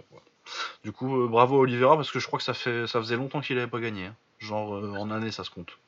Ouais, ça doit, ça doit faire très longtemps. Après, c'est vrai que sur le ah, la manière dont tombe Gourkov, ouais. Euh, ça peut, ça peut induire un petit peu l'arbitre en erreur. Peut-être qu'il se dit. Euh, ah, mais je pense pas que ce soit non plus scandaleux. Je pense pas qu'il y avait aucune raison de l'arrêter, mais je pense que tu pouvais le laisser. Euh, tu peux peut-être le compter, mais c'est vrai qu'il tombe bizarrement. Mais il l'a compté de toute façon. Ouais, il le compte et il l'arrête. Hein. Il le compte et il l'arrête, du coup. mais c'est parce que c'est vrai qu'il tangue un petit peu, mais. Ah ouais. Mais je sais pas, je pense qu'il m'avait pas l'air. Clairement, il, il avait été sonné, mais je suis pas sûr qu'il était. Je suis pas sûr que c'était perdu, quoi. Donc, mais voilà, mais après, de toute façon, hein, une fois que tu prends un coup qui te, met, qui te, sonne, qui te sonne et qui t'envoie au tapis, tu peux plus tellement te plaindre après. quoi. Ouais. Voilà. Dmitri Varets, ancien champion du Top King, où il avait. c'est Kem qui met KO en demi-finale quand il gagne le tournoi du Top King. Ouais. Yes. Euh, donc euh, combattant très, solide, euh, il bat Damian Johansen qui, s'entraînait chez Boniaski apparemment. ouais, combat agréable et puis victoire logique de Dimitri Varet. Je sais pas grand chose à dire de plus. Il pas grand chose, lui c'est le mec, c'est la valeur sûre, hein. c'est le mec solide, il arrive, c'est des mecs de glace quoi, il vient pour faire son travail. Hein. Ouais, ouais, ouais, non, c'est, c'est, toujours propre. C'était peut-être pas le meilleur point de la soirée, mais ça va. Ça va. Euh, on avait Djibril Ewo, euh, dont on parlait un petit peu tout à l'heure euh, quand on a parlé de Cyril Benzaken, qui boxait aussi à la CB. Vu que la dernière fois il devait y boxer, mais ça a été annulé, on sait pas pourquoi. donc il boxait Maxime Soulgin, russe que je ne connaissais pas. Apparemment, il avait genre pas beaucoup de combats pro, je sais plus, genre 6, un truc comme ça. Mais c'est les Russes de d'habitude là qui ont 6 combats pro, mais qui doivent avoir 400 combats amateurs.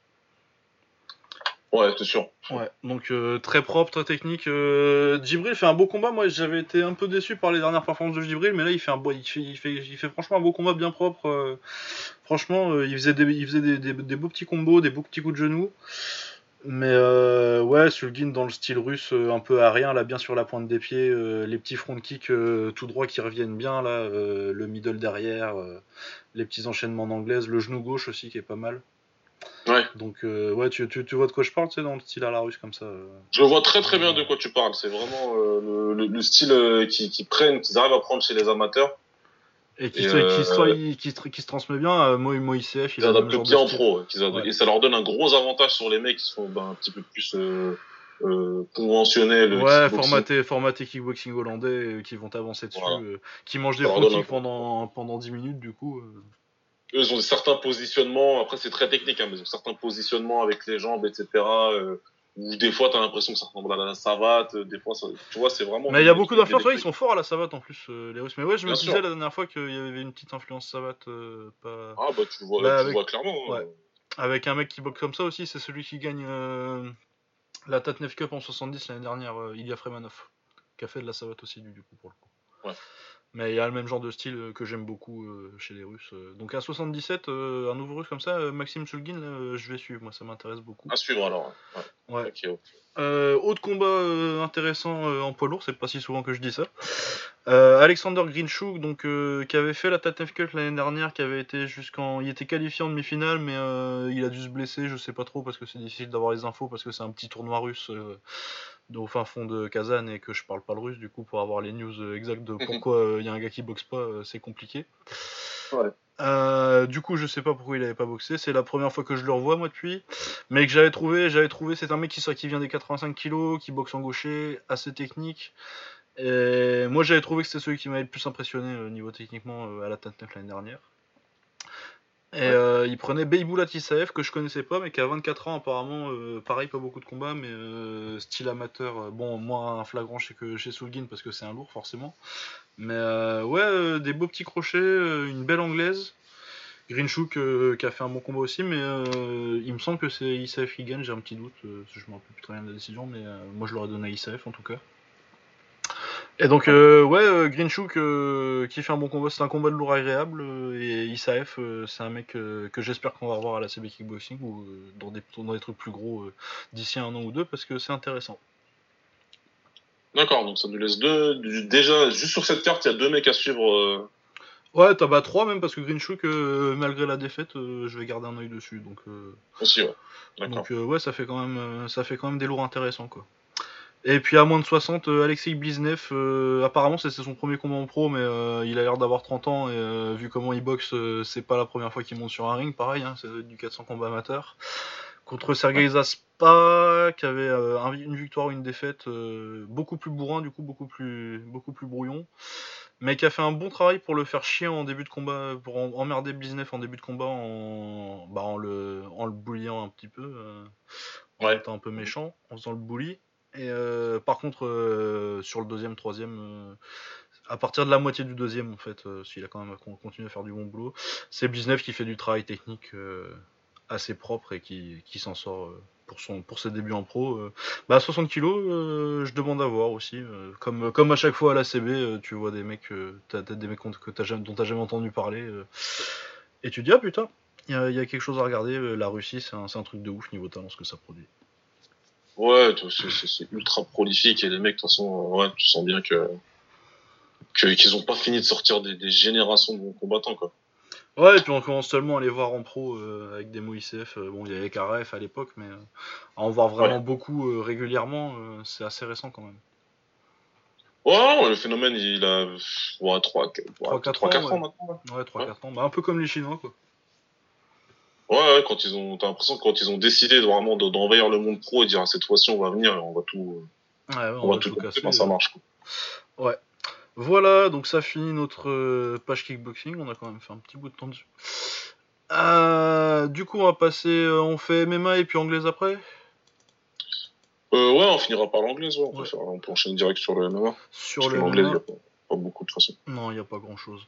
Euh, du coup, euh, l'UFC 227, euh, dont on. C'est l'UFC 227. Il n'y a rien d'autre, de toute façon, je crois. ça- ce mois- cette Ouais, non, MMA, il y a même pas... Je crois qu'il y, a un- il y a un Rising la semaine prochaine. Du coup, une carte plutôt sympa, moi j'ai trouvé dans l'ensemble de ce que j'ai vu.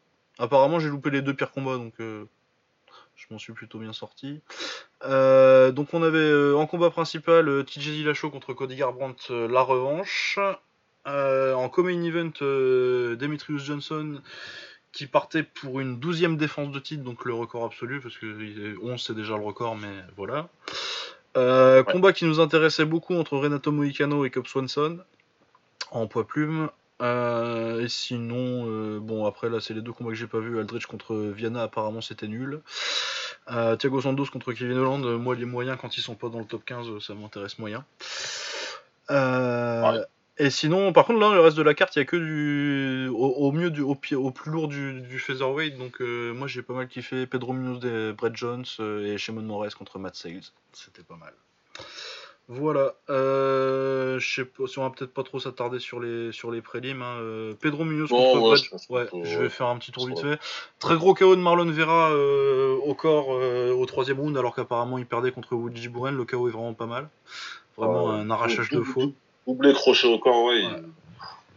Euh, Alex Perez contre José Torres. Donc José Torres qui était un prospect euh, qui montait pas mal, euh, encore invaincu. Il prend Alex Perez et il se fait atomiser. Mais, Ouais, euh, ah ouais, mais c'est très Et très très lent. lent. alors, et- Ah non, mais il est parti en mode. euh, rien à foutre, il y en a un ou deux qui va mourir sur, sur place. Ah ouais, il lui a mis. Alors son anglais c'était pas mal, là. vraiment. donc, euh, Ah, c'était c'était violent, mais en même temps, c'était technique. Ouais.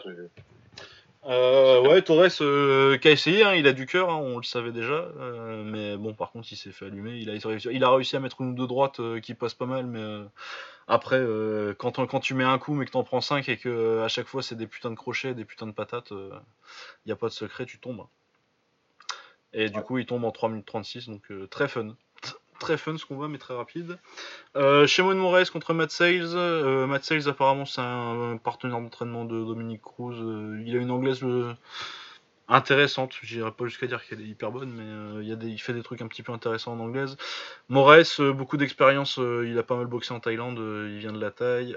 Euh, il fait du bon travail en clinch euh, que l'équipe de commentaires euh, Joe comme d'habitude il y comprend rien. Du coup tout son travail en clinch ils en ont absolument pas parlé alors que c'est vraiment un- il fait vraiment du travail typique taille quoi. Il s'accroche euh, tu sais quand tu te ponds un peu pour réussir à bien remettre les, coudes sur les sur les sur les clavicules.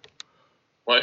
Des trucs comme ça qui, qui, font vraiment Ouais. du travail typique taille quoi à un moment il se fait choper un low kick et puis il part et il kick en arrière tu vois euh, vraiment des trucs euh, typiques Ah ouais, taille donc, ouais, il, a, il a bien travaillé. Ouais. Euh, ça, tu vois, ils sont incapables de te dire que ça, tu vois, ça, c'est typiquement thaïlandais. Enfin bon, je vais pas m'attarder sur le sur Oui, le niveau du commentariat euh, de l'UFC. Hein. Bon, enfin bon, c'était pas fameux. Euh, ouais, donc euh, Moraes qui perd le troisième round parce qu'il a quand même une grosse blesse de régime et euh, Mathias cap capitalise bien en anglaise, mais euh, sinon il fait du bon taf, euh, des gros middle, du bon travail en clinch, des bons gros genoux et des, coups de sympa. donc pas mal. Euh, Kyungo Kong contre Ricardo Ramos, c'était un combat sympathique. la décision, c'est un petit peu discutable, mais j'ai pas grand chose à dire de plus. C'était un combat cool. c'est allé un peu partout, au sol, debout, ça c'est bien. Une petite bagarre sympathique. Euh, Ricky Simon contre Montel Jackson. Montel Jackson, un petit peu intéressant, un travail hyper par décision, mais euh, lui aussi, apparemment, il s'entraînait un peu en Thaïlande. euh, Du coup, tu vois, il boxe en gaucher, tu vois des trucs intéressants avec le middle gauche et son travail en clinch, mais malheureusement, la lutte, c'est pas encore ça, il perd à cause de ça. Et Pedro Munoz contre Brett Jones, ça très sympa. Pedro Munoz, qu'on commence à connaître un petit peu quand même. Euh. Ouais. Ouais, il commence à se faire son nom? Une guillotine très dangereuse, très fort au sol, avec un, un- un pied-point qui pro- progresse vraiment pas mal. Euh, bah, il a bien allumé euh, Jones euh, bah, en- en- partout en fait. En anglaise, il l'a allumé pas mal au début. Ensuite, il lui a bien savaté les jambes. Et à partir de là, Brett Jones il passe en gaucher parce que bah, il décide que marcher, il aime bien ça. Du coup, il switch, il met des front kicks et des middle au foie, euh, il lui met un knockdown avec ça. Après, il lui remet un knockdown euh, sur low kick, euh, il met un petit genou. Et à chaque fois, il tente sa guillotine. bravo à Jones, il réussit à pas se faire choper. Et puis, euh, Brett Jones, il fait euh, un bon, bonne fin de deuxième round alors qu'il vient d'aller au tapis. il part à la bagarre et il lui fait mal en anglaise. Ouais.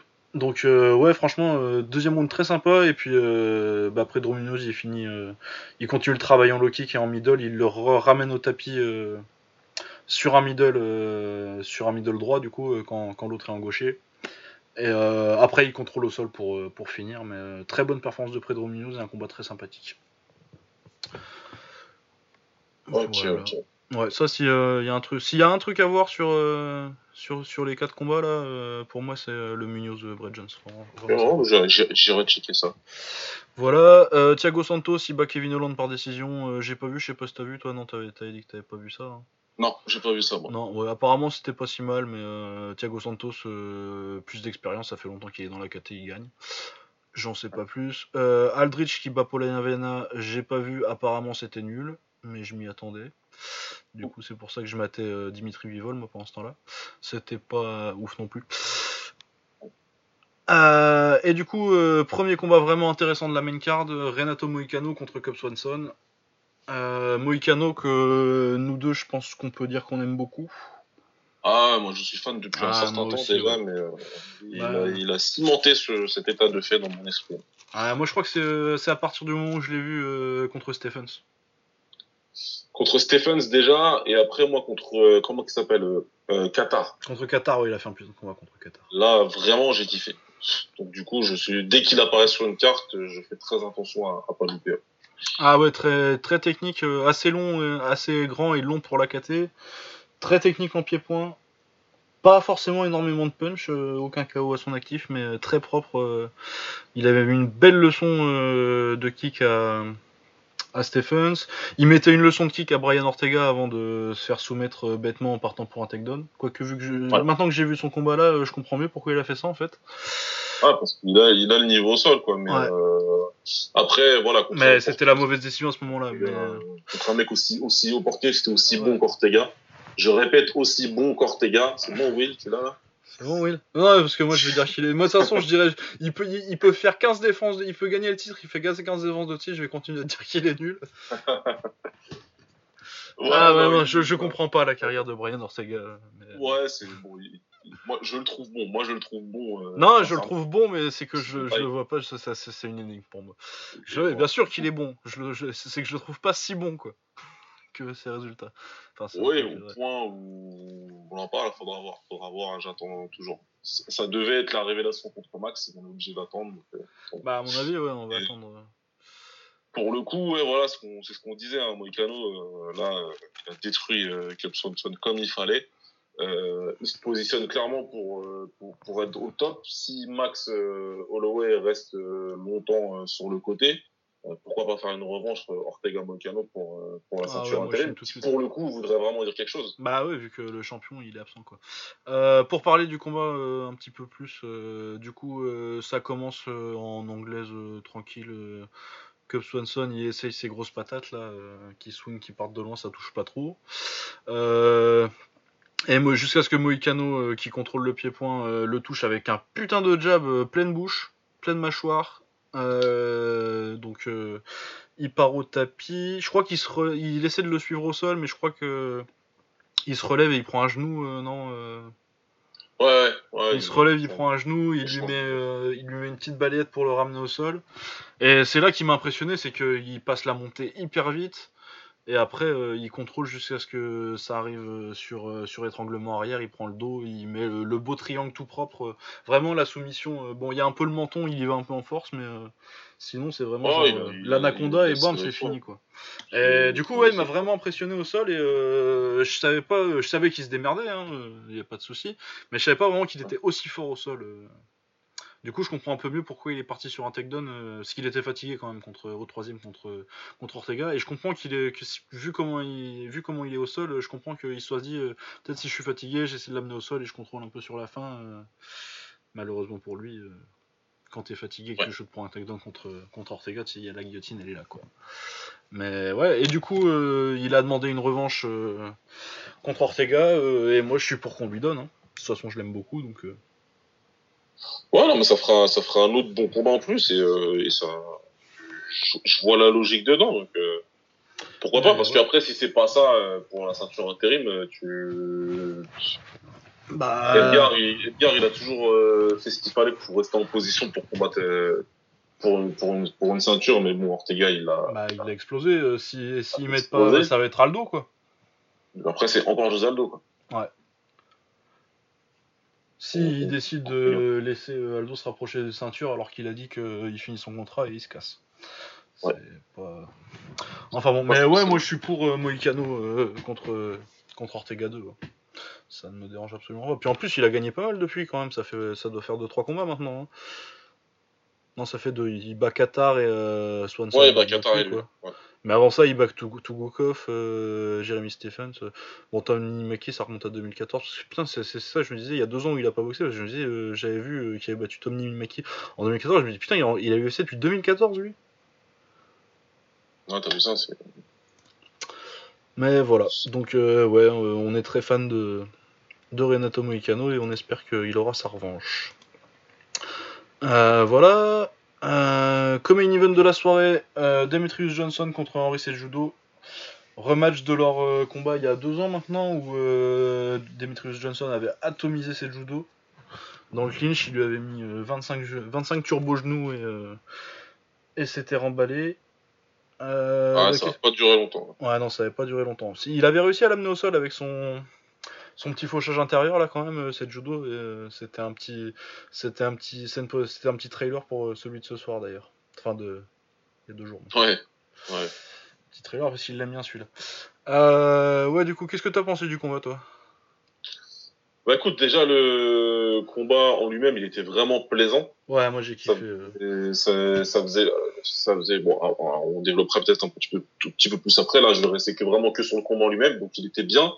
Euh, pour reprendre un petit peu ce que nos amis euh, Will et, et Samir ont dit sur, leur- sur leur podcast, euh, Cerudo, il a fait exactement ce qu'il fallait. De son côté, lui, il a fait sa part du job. Il, il- il- C'était la bonne stratégie. Il a maximisé ses, ses, ses- ses qualités. Euh, J'ai pas mal vu d'interviews de lui où il disait qu'il avait fait un petit peu le tour du monde euh, dans le but de, de battre euh, DJ. Il avait été un petit peu dans plusieurs pays différents, prendre euh, des styles différents. Moi, je trouve que ça s'est bien bien vu sur euh, le stand-up. Ouais, il a un truc, euh, c'est un Shotokan maintenant. Très bien. Comment? C'est un Shotokan lui maintenant. T'as vu sa garde en début de premier round là? Non, mais t'as la garde de, de, de, de karaté, vraiment, les kicks qui partent vite et bien, euh, et dans le bon timing en plus à chaque fois, ce qui fait que DJ pouvait jamais l'esquiver, toujours obligé de les bloquer. Donc euh, forcément, c'est que ton, timing il est excellent. Et euh, non, pour moi, il a fait vraiment, vraiment ce qu'il fallait. Maintenant, si on doit rentrer sur, sur le combat et sur le judging, DJ, il était, je pense qu'il était moins bien que d'habitude. Ah ouais, moi j'ai trouvé largement moins bien que d'habitude. Alors, est-ce que c'est la faute de Cerudo parce qu'il a fait un bon combat, ou est-ce que c'est lui simplement qui, qui commence un tout petit peu à décliner, ou est-ce que c'était simplement un jour sans? Ça, on peut pas, on peut Bah, pas on tout peut pas savoir. savoir tant on qu'il est qu'il reboxe pas, hein, euh, c'est toujours euh, le cas. On est, on n'est pas au fait de tout. Je crois aussi qu'il sort d'une opération de l'épaule, donc il était peut-être pas. Euh... Bah puis il se pète on le pied au troisième là aussi. voilà, et- Il se pète le pied au troisième. Ouais, il se pète le pied aussi. Toujours est-il en tout cas qu'il n'était pas, euh, il pas. C'est euh, pas, c'est pas sa meilleure performance. voilà, il n'était pas spécialement dans son assiette, on va dire ça comme ça. Donc, euh, en tout cas, il, il, fait quand même, il fait quand même un excellent combat malgré tout. Son travail en kick, il était excellent, intérieur, extérieur. Il a fait super mal euh, à Cerudo dès le premier round. Il a été obligé de changer de garde. En plus, il a même dit en interview, il m'a fait super mal avec, euh, avec le kick. kick bah ouais. Hein. C'était super relou. Donc, euh, pareil, comme d'habitude à l'UFC, quand un mec euh, a du succès avec dommage qu'il n'insiste pas encore plus parce qu'on sait que ça score pas les kicks. Le grand problème, il est là, quoi. C'est que tu vas faire des dégâts à ton adversaire, mais les juges n'ont strictement rien à foutre des kicks à l'UFC. Ouais, c'est le problème. Ils donnent aucun, aucun score à ça. Donc, euh, après, si je dois scorer le combat, est-ce que je le donnais à DJ ou est-ce que je le donnais à Cerudo? Moi, pour moi, DJ a gagné. Et comme j'ai vu beaucoup de cartes à 3-2, bah, moi, je vais peut-être être un peu plus. Euh, ah ouais, moi, il y a 4-1, hein, je crois. Bold, mais moi, moi, je voyais 4-1. Ouais. Moi, je voyais 4-1 parce que c'est bien gentil de d'amener au sol et euh, de contrôler deux minutes, mais euh, il, a, il, a, il, a, touché quoi Trois coups? Alors, à trois coups, euh, moi pour moi, je vois pas comment amener au sol Demetrius Johnson, bravo, c'est cool, t'as réussi, il y a pas beaucoup qui le font. Ah, mais, tu, tu, tu, fais rien avec quoi, parce que et je comprends, hein, parce que Demetrius Johnson, rien que pour le tenir au sol, c'est un effort intense quoi. Mais euh, du coup, je vois pas pourquoi tes deux minutes de contrôle où tu fais rien et il euh, y a vaguement trois coups, euh, trois coups de poing sans amplitude dans les 30 dernières secondes, ça devrait annuler ces 2 minutes 50 où, où il te met une leçon, il, il, il, te frappe, il te fracasse les jambes. C'est pas possible. Normalement, normalement c'est pas possible, tu vois. Et c'est vraiment chiant. C'est vraiment super chiant de voir ça parce que parce que parce que pour moi, c'est assez clair. C'est assez clair. DJ, il le domine dans les échanges. Ah ouais, non, il a gagné, il a gagné le combat. Il prend le meilleur. Si la majorité du combat se passe debout, la majorité du combat doit être jugée debout. Bah surtout s'il se passe rien au sol, quoi. C'est implacable. Il l'amène au sol, c'est génial. Mais en fait, c'est quand, c'est à quel moment euh, C'est que à l'UFC, c'est pas en MMA, c'est que à l'UFC, c'est à quel moment où il y en a un qui a dit Ouh là là, l'amener au sol de, de, de, s'il y en a un des deux qui amène l'autre au sol dans ce round, il prend le round. Mais ça sort d'où ça? Bah, ça sort des débuts où il y avait personne qui savait faire, qui savait faire du pied-point. Du coup, c'était tout ce que tu avais à juger à l'époque. Franchement, c'est ouf parce que parce que il y a trop. Et encore, ça s'est amélioré, ça. Hein. Ouais, ils le font moins, mais là, ça a été clair. Là, ils ont donné les roues à Cerudo parce qu'il a amené au sol et qu'il a rien foutu avec. Mais là, je pense qu'il y a aussi un problème. Euh, tu vois, je pense que euh, si c'est pas Demetrius Johnson en face, il y a personne qui le score pour euh, pour judo. Donc toi, tu penses, qu'est-ce que tu veux dire par là? C'est que, il est... que le fait qu'il fasse mieux que ce que t'attends, de... c'est pas euh, une question de vol ou quoi que ce soit. Euh, ah ouais, ok, je vois ce complot. C'est que t'attends tellement et euh, je pense que les juges ils sont pareils, tu vois, les juges, t'as beau dire ouais ils sont impartiaux tout ça et tout, ils ont quand même une idée dans la tête en arrivant, ils suivent le sport quoi. J'espère. Bien sûr. J'espère. Bah en toute logique. En toute logique, ils suivent, tu vois. Du coup, ils savent qui c'est Demetrius Johnson et ils ont certaines attentes de ce qu'ils de ce qu'ils vont voir. Et voir Henri ouais. judo faire mieux. ça arrive souvent ça quand t'as un, quand as un, gros, un gros champion euh, qui fait un, qui a un petit coup de moins bien sur un combat et que c'est un peu euh, c'est plus serré que ce qu'on a l'habitude de voir de leur part, t'as tout le monde qui crie au vol. Ouais, ouais. Ouais, je vois ce que tu veux dire. Et du coup, je pense que si ça arrive pas, euh, genre si les gens ils sont pas en train de se dire putain, il est en train d'amener Demetrius Johnson au sol quand même, c'est un truc de ouf. Tu vois, s'il fait ça contre. c'est exactement le même combat, mais c'est contre Sergio Pettis je suis pas sûr que que t'aies le même effet. Euh, genre... Euh, ça, ça, ça, ça, aura rien à voir comme effet. Comme effet L'effet, oh putain, il, il, fait quelque chose qui marche contre, contre lui, euh, ça c'est ouais. jamais vu quoi. Et ça, ça, donne, ça, je pense que ça donne tendance aux gens à, à surévaluer ce qu'il fait parce que tu t'attendais pas à ce qu'il soit capable de faire ça. Mais est-ce que ça mérite de. C'est ça, hein, ma, ma, vision sur le combat, c'est ça. C'est clairement Henri Sejudo, il fait un putain de combat. Il fait un des meilleurs combats qu'on ait fait contre, contre Demetrius Johnson. Mais euh, si maintenant euh, faire un peu chier Demetrius Johnson, ça suffit pour gagner le combat, euh, je sais bien qu'il est fort, mais bon. voilà, et donc ça prive, ça prive DJ de sa. Je suis pas d'accord avec la décision. Pour moi, il y a 4 rounds pour. Mais après, je vois comment intellectuellement des gens mettent 3 rounds. On à voir. Mais, mais j'arrive à, j'arrive à, voir, mais non. Je, ouais, c'est peut-être super fort de café de, de, dire ça, comme on dit, mais euh, ouais, moi, pour moi, il y a un petit vol quand même, quoi. Ah ouais, non, quand même. Sur, Twitter, sur, Twitter, sur Twitter, au début, j'ai dit je parlerai pas de vol. Tu vois, au début, j'ai, au début, j'ai dit non, je parlerai pas de vol. Euh, voilà, c'est euh, le, le combat m'avait l'air plus serré que ça euh, en live, même si j'avais un petit doute. Je l'ai regardé rapidement le lendemain matin. Et là, je dis non, non, en fait, pour moi, c'est clair. Ce que je Bah, euh, moi, non. ce que je me suis dit, hein, j'ai dit que j'étais pas outragé, moi, mais euh, je suis pas d'accord avec la décision. Mais euh, en même temps, tu vois, moi, quand j'ai vu le combat, avant la décision, je m'y attendais à ce que ça fasse une, une split 48-47, tu vois. C'est pas un vol où je me suis dit, c'est pas genre. Genre euh, City Chai euh, Van Roosmalen où euh, j'avais déjà, j'avais déjà dit 50-45 et j'avais dit putain, j'espère que la décision était pas annoncée. J'avais dit putain, vivement City Chai contre Petrosian. Et, euh, quand, quand, quand on m'a annoncé, quand j'ai entendu les, les, les cartes pour, pour, pour, pour, pour, Van Roosmalen, j'étais choqué quoi. J'y croyais pas. Alors que là, dès la fin de combat, j'ai dit, euh, pour moi c'est pour euh, Demetrius Johnson, mais euh, il y a moyen qu'il lui mette quoi. Ouais, bah, clairement. Clairement, bah, voilà, ça s'est vu au final. Ouais, ouais, ils l'ont mis. Du coup, j'étais pas non plus euh, choqué. Du coup, je comprends comment tu mets trois rounds. euh, je comprends quels trois rounds ils ont mis, tu vois. Alors que euh, faut m'expliquer quel round t'as donné à. Tu vois, je comprends si tu me dis euh, oui, le deuxième euh, il amène au sol, il contrôle un petit peu, euh, le quatrième aussi. Je suis pas d'accord, mais je comprends l'argument, quoi. Mais c'est dommage que le MMA soit encore jugé comme ça en 2018, quoi. Ouais, non, mais là, c'est ridicule, franchement. À ce niveau-là, c'est ridicule parce que euh, il enfin, y, a, y a rien de, y a rien de logique et. Euh, enfin, Eh je sais pas c'est trop quoi dire. Ça me, ça me saoule un peu, quoi, parce que. Non, mais euh, puis il y a le côté aussi que il y a, y a le côté aussi euh, performance euh, décevante euh, entre guillemets de, de Demetrius Johnson parce que euh, ouais, il a pas été à, il a pas été à son meilleur niveau aussi, tu vois. Il y a aussi ça. qui- Ouais, il y a ça aussi, et comme tu disais, le fait que voilà, il y a un mec qui finit par combler le gros gap qu'il y avait entre DJ et le reste de la compétition, parce que il y a autre chose qui me saoule, je vais dire la vérité, hein, il y, a autre- y a un autre truc qui me saoule un petit peu et que je trouve exagéré, c'est pour moi, DJ, c'est clairement pas le meilleur combat de combattant de tous les temps, comme j'entends. Non, je pense pas non plus. Pour moi, ce n'est pas le Je meilleur l'aime beaucoup, hein. C'est un temps. des mecs les plus J'aime bien, je suis fan du mec, mais non, c'est pas le meilleur combattant de MMA de tous les temps. Si tu me dis c'est aujourd'hui c'est le numéro un, toutes catégories confondues, je te dis il y a, il y a, il a un, il y a, y a, y a un argument. Ah, c'est dans ça, ça, Oui. ça tourne autour du top 5-6 quoi, je pense. Voilà, mais mais numéro, mais le problème c'est que Peut-être même 4, tu vois. Je, je, je le vois pas, je vois pas comment tu le mets devant Jean Aldo ou. il, Ou il- il a fait le ménage dans sa catégorie, pas de problème. Il- personne pourra lui enlever ça. Et moi, j'ai pas besoin qu'un mec gagne des, des ceintures dans plusieurs catégories de poids pour dire que c'est le meilleur combattant. J'ai pas besoin de ça, moi. C'est c'est pas ce qui va prouver. Euh, euh, Petrosian, il est resté à 70 kilos, pourtant c'est clair, net et précis. Bah, c'est la meilleure catégorie de l'histoire du kickboxing en même temps. Voilà, tu vois ce que je veux dire. Il a les, et tu regardes son palmarès, tu regardes son CV, c'est clair, c'est net.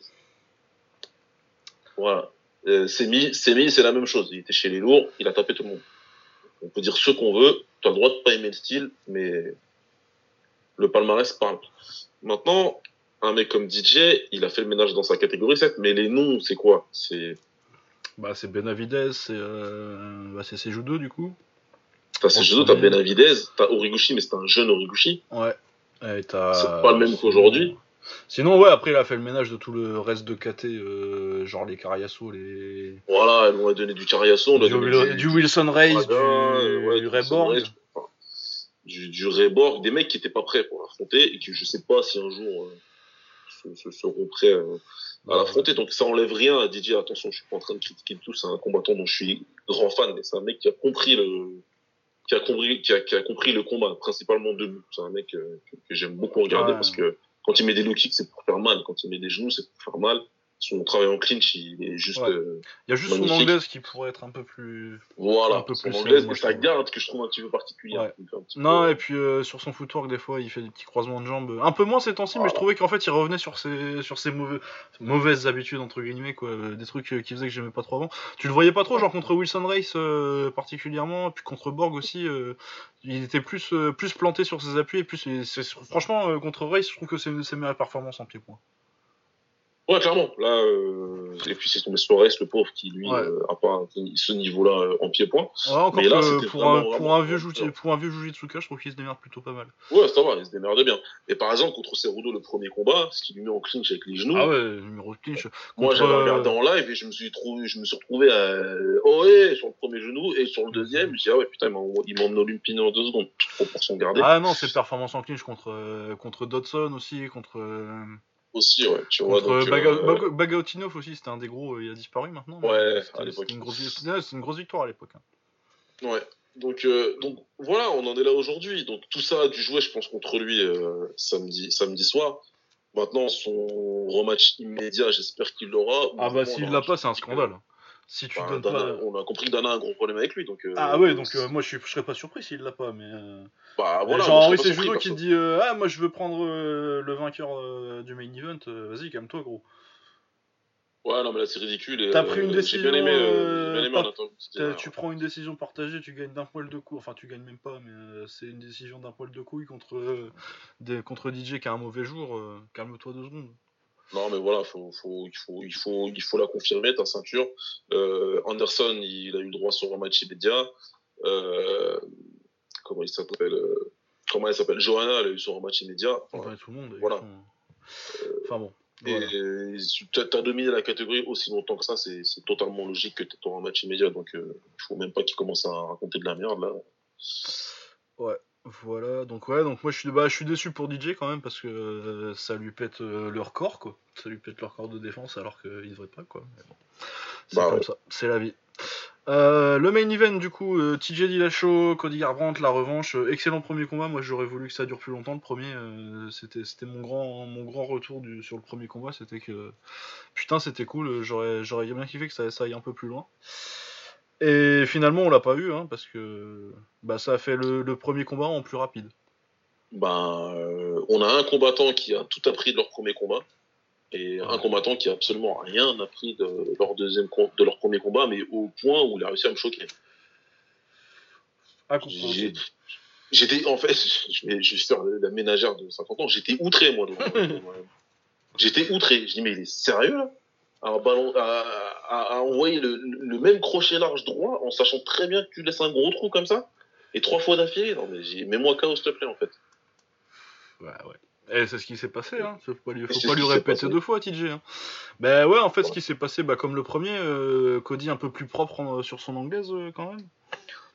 Du Ouais. coup, il touche un peu quand il reste, euh, quand il met un 2 et qu'il ressort, euh, il touche un petit peu. En plus, il punch bien, du coup, euh, il est un peu sonné, Diacho, mais du coup, tout de suite, il se dit ah, ça y est, c'est parti, et il attaque comme une brute et il se fait contrer et il se fait terminer parce que Dillashaw. Je pense que Cody Garbrandt il tape un peu plus fort que Dillashaw, encore que ça doit pas être une grosse différence, mais la différence c'est que TJ il a un putain de menton et Cody non. Ah ouais. Et il a, il est, c'est simple. Cody, il est plus puissant, il est plus rapide, il est plus athlétique. Il a vraiment, il, il a les, il a les, il a les cadeaux euh, naturels de son côté, le mec. Tu le sens. Il y a sur certaines phases où il décide de contrer, tu sais, le 1, 2, 3, je le vois Ouais, pas. le le 1, 2, 1, 2, 3 là, je peux. Je le vois pas. Le truc, il pam, pam, quoi, tu vois. Je dis, putain, Ah ouais. mais il est super rapide. Et quand il fait ça, en restant calme, comme ce qu'il avait fait contre, euh, Contre Cruz. contre Dominique Cruz, tu dis là ça va là tu le, le petit tu peux pas le battre ça va être très ça va être trop compliqué de le battre parce que vraiment là euh, c'est fort quoi et euh, et d'un seul coup le mec il pète un câble Eh ouais, bah.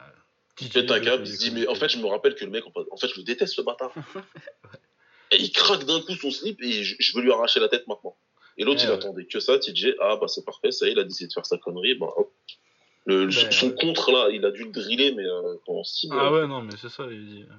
Il y a l'histoire de la, du. Tu m'as mis un truc knockdown en, en sparring il y a, il y a 5 ans, t'inquiète.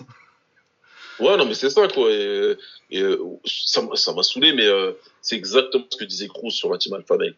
C'est des mecs qui n'ont absolument rien. Et leur, et leur période fast, elle a correspondu à quand Dwayne League, il était chez eux dès qu'il est parti, ils sont retournés euh, à, Ouais, ouais, à hein. Bah en plus, euh, non, mais apparemment, euh, TJ Dillashaw, il avait essayé à fond de recruter euh, Garbrandt à l'époque euh, quand il est parti avec Ludwig. Et, euh, bah, il aurait mieux fait d'y aller, Garbrandt, hein, plutôt que de faire le, le gangsta bah, de, la, de la loyauté, là. T'imagines, tu, lui apprends à être patient, à, à vraiment choisir ses coups et à contrer. Voilà. Je te jure que c'est un problème pour tout le monde, lui. hein. Ah bah, il, il serait. Quand, quand tu vois comment il est. Techniquement, il, a une boxe euh, tight, c'est vraiment euh, crochet bien. Quand, quand il veut, quand il est concentré. C'est c'est vrai, c'est- c'est c'est vraiment beau à voir, c'est vraiment. ouais, très belle anglaise quand il est, quand il est concentré. Et là. Ouais. Eh ouais. Bah, c'est dommage Et pour il lui. décide de, de craquer son slip. Donc, donc euh, c'est comme ça, je, c'est cheval sans tête, comme on dit. Ouais. Ben ouais, dommage pour lui, puis ça va être compliqué parce qu'après deux KO de suite pour le champion, en plus, moi je pense que TJ Dillashaw il va pas la lâcher tout de suite la ceinture. Vu que je pense que c'est le meilleur bantamweight de l'histoire, personnellement. Ah, ça me fait plaisir ce que tu dis. Bah ouais, non, un petit débat quand même. Parce qu'il y a des gens qui disent Cruz, mais Cruz il est devenu un des plus grands combattants de l'histoire. Pendant les 5 ans où il combattait pas, personne ne pouvait le blairer avant, mais il a, il a eu plein de fans quand il boxait pas. Incroyable. Mais je vais t'expliquer un, je vais t'expliquer un truc, euh, Lucas. c'est que, comme tu le sais, moi, à l'UFC, je suis venu assez tard. Le MMA, pour moi, mm. c'était Pride et rien d'autre. Je regardais que ce qui se passait au Japon et je regardais vraiment pas l'UFC. J'ai tellement, enfin, je caricature à mort, mais pour mm. moi, l'UFC, c'était Lidl et Ortiz. Ouais, bah ouais. caricature à mort, hein, mais c'était vraiment genre, en dehors d'eux, je crois qu'il n'y a pas de combattants, ça m'intéresse pas. Donc du coup, euh, tout ce qui s'est passé de WEC, je n'ai absolument pas suivi. Mais pas du tout. Je, je connais pas les mecs. Je les ai connus quand ils sont arrivés à l'UFC, les mecs e Je les ai pas, euh, je, les ai pas calculés avant ça. Donc euh, du coup, le, le, le, prime de Cruz, où il perd contre Faber, mais qu'il le bat derrière et qu'il bat les autres gars, etc moi, j'ai pas vu. Ça veut dire que quand j'ai commencé à m'intéresser à l'UFC, il était blessé. Ah oui, il était déjà blessé, puis il restait blessé. Tu il était blessé et je n'entendais que du euh, mec rouge, euh, le, le, meilleur, machin, sûrement le numéro un, euh, toute catégorie, etc. Petit genre, que des trucs comme ça, quoi, tu vois. Ah ouais, il y avait des ouf hein, quand, quand il boxait pas. Ah non, mais c'était un truc de fou. Donc du coup, quand il est revenu et qu'il a boxé, je sais plus c'était qui, c'était un japonais, je crois. Mizugaki. Mizugaki, voilà, et qu'il le, et qu'il le marave en une minute, je me dis, ah oui, ok, effectivement, ah, mais c'était pas la vie. Par contre, après, quand je l'ai vu faire son combat d'après, coup, il récupère la ceinture. Euh, contre TJ, ouais.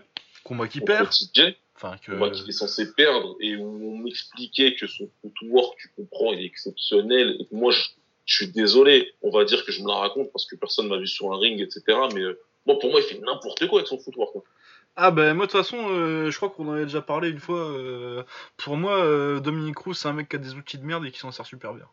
Mais c'est exactement ça. Il fait des trucs trop bizarres, quoi. Il se retrouve dans des angles où il se retrouve à jabber avec son bras arrière. C'est des trucs. moi perso, je... et pourtant je suis pas le mec le plus orthodoxe en termes de boxe, etc. Et mais, je. Mais là, c'est vraiment des trucs. Moi, je j'adhère pas. Après, ça lui a fait du succès, pourquoi pas, pas mal. Mais euh, contre TJ, il perd. Et après, là, j'ai compris. Je me suis dit, non, mais votre Pon for là, votre meilleur euh, bantamweight de l'histoire, c'est pas mon meilleur bantamweight de l'histoire. Mais pas du tout. Ah ouais, non, mais il était fort, hein, euh, le, son, le style. Moi, le, le, truc qui est ouf, surtout, en fait, c'est que Cruz, c'est un grand combattant, mais l'erreur que font les gens, c'est qu'ils parlent que de son style en striking, tout ça. Non, alors que c'est alors c'est sa lutte qui est absolument ouf. Son timing sur ses takedowns, c'est un truc de malade. Voilà c'est le où le mec il arrive à retourner le mec super rapidement, etc. sur le timing dans lequel il, choisit d'amener les gars au sol et tout. Là, je te dis, c'est exceptionnel. Là, je te dis, j'ai aucun problème à te dire ça, c'est exceptionnel. Après, sinon, euh, ce qu'il fait, c'est juste du mauvais kick hollandais. Hein. Il tricote, il tricote en l'air, il met un low kick derrière et après il ressort. Mais, mais en plus, c'est des lui qui cassent, cassent les pieds, les orteils. Euh, tu vois mais euh, ça arrive, faut parler sur le stand-up. Parlez-moi de, de, sa lutte et de son contrôle au sol, etc. Ça, je veux dire, son, son, son, son grand épingle où, où, il est assez sauvage quand il, quand il en revit. Donc, euh, il n'y a pas de problème. Mais par contre, ne parlez pas de son stand-up. Donc, effectivement, moi, pour moi, TJ, avec ce qu'il a fait, c'est déjà le meilleur bantamweight de l'histoire. Voilà, pareil. Bah, de toute façon, pour moi, TJ Dillashaw, il a qu'une seule défaite, c'est contre euh, Dodson en finale de l'Ultimate Fighter quand il a que 4 combats pro où il se fait mettre KO il se fait mettre KO et voilà, comme on dit, tout le monde peut, se faire mettre KO. Bah, surtout tôt dans la carrière comme ça, mais depuis ça, euh, il a perdu contre Asun Sao. Moi, euh, le combat est serré, mais je le donne à TJ. Et puis euh, contre Dominique Cruz, pour moi, c'est TJ. et ça, c'est 4 rounds à 1, quoi. Pour moi, c'était clair. Hein. Ouais. Mais écoute, hein, c'est comme ça. Mais pareil, là, t'avais, Laura Cruz de dire que dès que Cruz il fait trois pas, il fait son petit Ali Shuffle dégueulasse là. Ah, on me l'a vendu, mais points, un truc. mais heureusement que je m'étais pas amusé à, à mater tous ces combats. Là, comment je parle, on dirait que je l'aime pas et tout. Non, non, j'aime bien et je trouve que c'est un bon, c'est un excellent combattant. Juste mais ouais, mais en pied-point, c'est des, des, outils de merde dont il se sert très bien. Ah, ce qu'on dit de son pied-point, c'est non, faut, faut arrêter. Non, c'est qu'il a un excellent timing déjà dans sa lutte et son timing lui sert pour son, pour son, pour son pied-point. Ouais, mais il envoie des punches pourris, quoi. Il touche avec. Il envoie des punches bizarres et, euh, et, quand un mec aucun punch, quoi. Cody, ce qu'il faisait, euh, ce qu'il ah faisait, faisait Cody pour, pour, pour, le mettre dans le vent, etc., machin, euh, moi, dans, enfin, voilà, devant mon écran, je me disais, ouais, normal, quoi. Normal, rien de, rien de bien folichon, c'est normal pour moi qui, arrive à le mettre dans le vent comme ça. Donc euh, voilà, c'était la parenthèse Cruz, juste pour dire. Ouais, bah de toute façon, à mon avis, euh, ça va être. Tu, on va voir le deuxième de Dillashaw Cruz. là. Bah, c'est le combat un peu. Malheureux, c'est le combat qui va être fait. C'est pas celui Ouais. que je voudrais. Bah moi je voudrais moi je voudrais qu'Asun Sao il ait sa, il ait sa chance parce qu'il mérite et c'est un scandale. Mais euh, on sait tout on, on sait tous que ça arrivera jamais. So, au- Ça, si c'est pas si c'est ouais. pas Cruz ce sera ce sera Moraes. Ah, ils voudront pas, comme ça, ils, ils- Ah ils en veulent pas clairement ils, clairement ils en veulent pas ils en veulent pas euh, à moins de 100 mètres d'une ceinture. euh. Ah ouais, ils ont, ils ont une liste noire des mecs qui faut pas qu'ils aient une ceinture et ils doivent être dans le top 3. Ah ouais non c'est c'est vraiment c'est y y franchement il y a sa tête et des fléchettes dans le bureau de Dana White je pense. Ouais, ça, en fait, il, veut pas. Donc, euh, Mais ouais, du coup pour Carbrand par contre, je sais pas trop ce qu'il va faire là. Parce que il a perdu deux fois contre le champion, du coup, soit il attend, euh, il reste dans la KT et il prend les combats qu'il y a en attendant que, que TJ éventuellement perde ou prenne sa retraite. Il est encore jeune. la euh, connerie, euh, la connerie de l'UFC de leur a donné un rematch immédiat. Bah ouais, après, euh, ouais, il aurait- ça, ça lui aurait servi de se refaire une petite, une petite série de 2-3. euh, tu mets deux combats histoire de, de réfléchir. Mais bon, euh, ça se trouve, euh, juste il réfléchit pas. hein. On a bien vu là. Ouais, non, moi je pense qu'il je pense qu'il il est comme ça et puis c'est tout. Mais euh, tu, Après, euh, pas lui donner un rematch immédiat. Quoi. Ouais. Je- je pense Après, moi, à terme, mettons, il gagne 5-6 combats et TJ il est encore là, euh, pourquoi pas, quoi. Mais moi, je suis moins, je suis moins intégriste au niveau des rematchs que la plupart des gens en MMA, j'aime bien les revanches. Donc. Non, moi j'aime bien les revanches, attention. Mais, Mais là, ça va être compliqué à en- vendre. Chaque chose en son temps. Moi, Ouais. pour moi, il aura fallu lui faire faire un- juste un autre combat, hein, peut-être pas spécialement deux. Mais fais-lui faire un autre combat. TJ peut défendre sa ceinture contre quelqu'un d'autre. Et ensuite, si Cody il a une belle grosse victoire, t'as encore plus de hype derrière, machin, etc. Ou... Ah ouais, non, mais c'était con, hein, de- euh, parce qu'il crame. Garbrandt, là, parce que Garbrandt, il va faire quoi? Donc, soit il reste et il attend un peu euh, de voir si, euh, si éventuellement TJ il perd ou il se casse, ou alors Ah il, ouais, monte en, il monte en plume, mais il, va, il va être petit en plume, quoi. Là, il est- là, il est- là, le mec, il est carrément bloqué euh, dans, dans, dans, dans une espèce de, de limbe. Bah ouais, ça, c'est- t'as perdu deux fois contre le champion, bah, on va essayer de te trouver des champs, des... Il va récupérer tous les mecs qui perdent contre, contre, contre TJ. Bah ouais, donc euh, je, je, vois pas où tu vas avec ça, quoi. Mais ouais, enfin bon, il va devoir, devoir récupérer déjà parce que ça fait deux KO en pas si longtemps que ça. Enfin bon, on verra bien. Et pour TJ, ouais, a priori ce sera Cruz. hein. Sauf s'il est blessé, parce que ça peut arriver, mais dans ce cas-là, ce sera plus Moraes que Sao, je pense. Ouais, je pense aussi, ouais. Sao, il est pas prêt de l'avoir, son top Bah, shot. non. Bah, il a battu Moraes, mais bon, c'était serré, et puis en plus, euh, il a mis deux high kicks depuis. euh, Ouais, voilà, il a deux donc, gros euh, KO derrière, donc... euh, Donc forcément, t'as- moins la hype. Ouais, voilà, donc c'était tout pour cette UFC. Une carte sympatoche, peut-être pas aussi bien que la semaine dernière, mais c'était quand même une belle carte de ouf la semaine dernière. clairement. Voilà, euh, du coup, on va finir vite sur l'anglaise parce que. Oh là, 1h47 déjà. Parce qu'on- Euh, du coup, euh, Div versus Farmer, euh, Tevin Farmer prend la ceinture IBF dans un combat pas très ouf pour la retraite de Billy Dib, qui était déjà bien vieux hein, pour cette KT là. Euh, bonne performance de Farmer, euh, combat un peu dégueulasse à cause de Billy Dib qui s'accroche beaucoup. Euh, ça va être compliqué pour Farmer de trouver des combats parce que euh, il, a un style, euh, il est assez fort, il est technique, il est chiant à boxer, puis il est intelligent, il sait quand s'accrocher, il sait quand. Mais il punche pas, du coup il n'y a pas de spectacle. Il est pas invaincu, il a quatre défaites assez tôt dans sa carrière qui veulent pas forcément dire grand chose, mais ça fait que tu peux pas le vendre en monstre invaincu quoi. Et à mon avis, il n'y a pas grand monde qui va vouloir le boxer. Donc euh, ça va compliqué. Exactement. Il, Ouais. il a trouvé son style euh, défensif qui lui donne beaucoup de succès. où Il est pas, il est pas ou très peu mis en danger. Par contre, lui, il est vraiment dans la distance qu'il veut. Il boxe comme il a envie, à son rythme, dans ce qui a un, un faux rythme, hein, comme on dit. Hein, Il a bien cassé le rythme de son adversaire. Donc, euh, pour les fans euh, de, du noble art, vraiment, ça va être bien. Moi, j'aime bien. Ouais, moi j'aime bien le voir boxer. Puis il s'était fait voler ouais, en plus, donc je suis content qu'il ait une ceinture. euh. Voilà, on était tous un peu contents euh, quand il a gagné parce qu'il s'était bien fait voler contre le japonais. Donc euh, du coup, euh, c'est, c'est- ça va être ça va être bien pour les gens qui aiment vraiment la boxe, qui aiment vraiment le style de boxe technique, défensif, etc. Là, si tu veux, euh, toute proportion gardée et pas du tout, euh, c'est pas le même style de défense, mais c'est quand même défensif. C'est du Mayweather, mais sans le, le charisme. Ouais.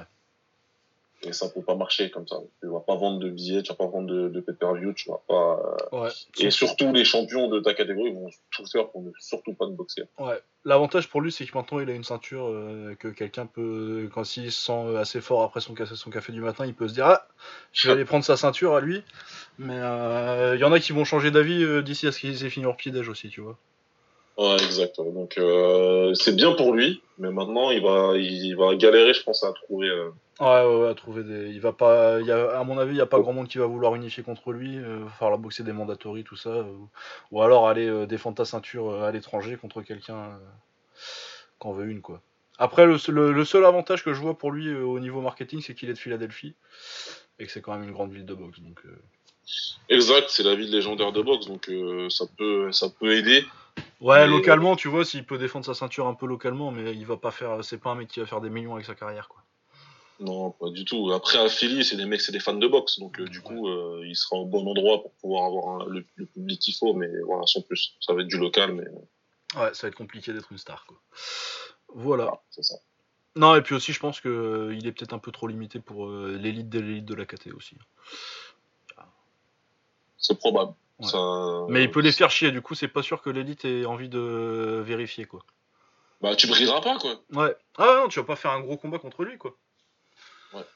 Donc, euh, ouais, c'est typiquement euh, le genre de mec qui finit évité, ça se voit gros comme une maison, là. Voilà. Euh, sinon, on avait une autre carte avec deux défenses, deux titres défendus en, en lourd léger. Enfin, non, on dit mi-lourd, enfin bon, je sais plus. En light heavyweight, 175 livres. Euh, du coup, on avait Biv- Dimitri Bivol euh, qui monte bien, il était à 12 victoires, il me semble, contre le vétéran Isaac Chilemba. Euh, je crois que t'as vu le début de combat, toi, tu là J'ai vu les cinq premiers rounds. Ouais, du coup, Bivol qui domine assez tranquillement, et puis il continue à dominer sur tout le combat, mais la deuxième moitié de combat, ça ralentit vachement en rythme, c'était pas, c'était pas un très très grand combat, mais Bivol il s'installe en tout cas comme un des grands, un des grands de la KT. Ah, bah, faut compter avec lui, hein. Ah ouais, non, mais de toute façon, surtout vu le résultat du combat d'après. Euh, donc ouais, euh, donc il bat euh, Chilemba par décision unanime, il gagne tous les rounds, je crois, ou il y a peut-être sur, sur deux, au moins deux des cartes. Euh, il gagne tranquillement, c'est pas une grande performance, mais il a fait ce qu'il a fait, il a fait le taf quoi. Contre un mec quand même assez, assez compliqué qui avait été au point contre, contre Kovalev à l'époque où Kovalev mettait tout le monde KO. Donc euh, Ouais. une bonne victoire, mais euh, il a pas impressionné plus que ça, euh, je pense. Il a fait ce qu'il il a fait le taf sans, sans plus, sans- rien de moins, rien de plus. Voilà. Et puis, du coup, le main event, Kovalev contre de, de, Sergei Kovalev Sergei Kovalev. contre Eleider Alvarez, colombien qui s'entraîne à Montréal, qui a fait toute sa carrière pro à Montréal d'ailleurs. Euh, Kovalev euh, qui continue, euh, c'était son plus gros combat depuis, euh, depuis la défaite contre, contre André Ward il y a deux ans. Il avait battu par KO deux Russes d'un bon niveau, mais pas non plus le niveau international quoi. Donc il faisait une défense obligatoire là contre contre Eleider Alvarez. Euh, je trouve qu'Alvarez démarre bien le combat. Je sais pas ce que t'en as pensé euh, sur les trois premiers rounds, mais sans que ce soit euh, vraiment au point de gagner les rounds, quoi. Ça, c'est juste un combat équilibré sur les trois premiers. Ensuite, je pense que en deuxième partie de combat, sur les 4, 5, 6 peut-être, ou 5, 6, 7, quelque chose comme ça, Kovalev il commence à mettre l'accélérateur et il touche bien. Ouais, ouais, il reprend clairement euh, du poil de la bête après un début de combat un petit peu, euh, un petit peu, je vais pas dire difficile, mais ouais, un petit peu en retrait par rapport Ouais. à Alvarez. Et, Après, il, euh, prend, il prend le contrôle, hein, il prend le contrôle Ouais, il est, il est fort hein, sur, le, sur, le, sur les 5, 6, 7. euh, Ouais, il, ouais. Est, il est vraiment fort. hein. Il touche bien avec sa droite, il fait bah, sous- sous son travail. De toute façon, c'est un boxeur puncher, donc euh, ça rend beaucoup son 1-2, un petit crochet derrière de temps en temps. Mais c'est surtout sur son 1-2 qu'il boxe quoi. Et ouais, il touche vraiment bien, il varie bien les, les petites feintes de jab pour remettre la droite derrière ou l'inverse. euh, Enfin, il, il bosse bien quoi. Et euh, par contre, il se fait choper, c'est au 8ème, je crois.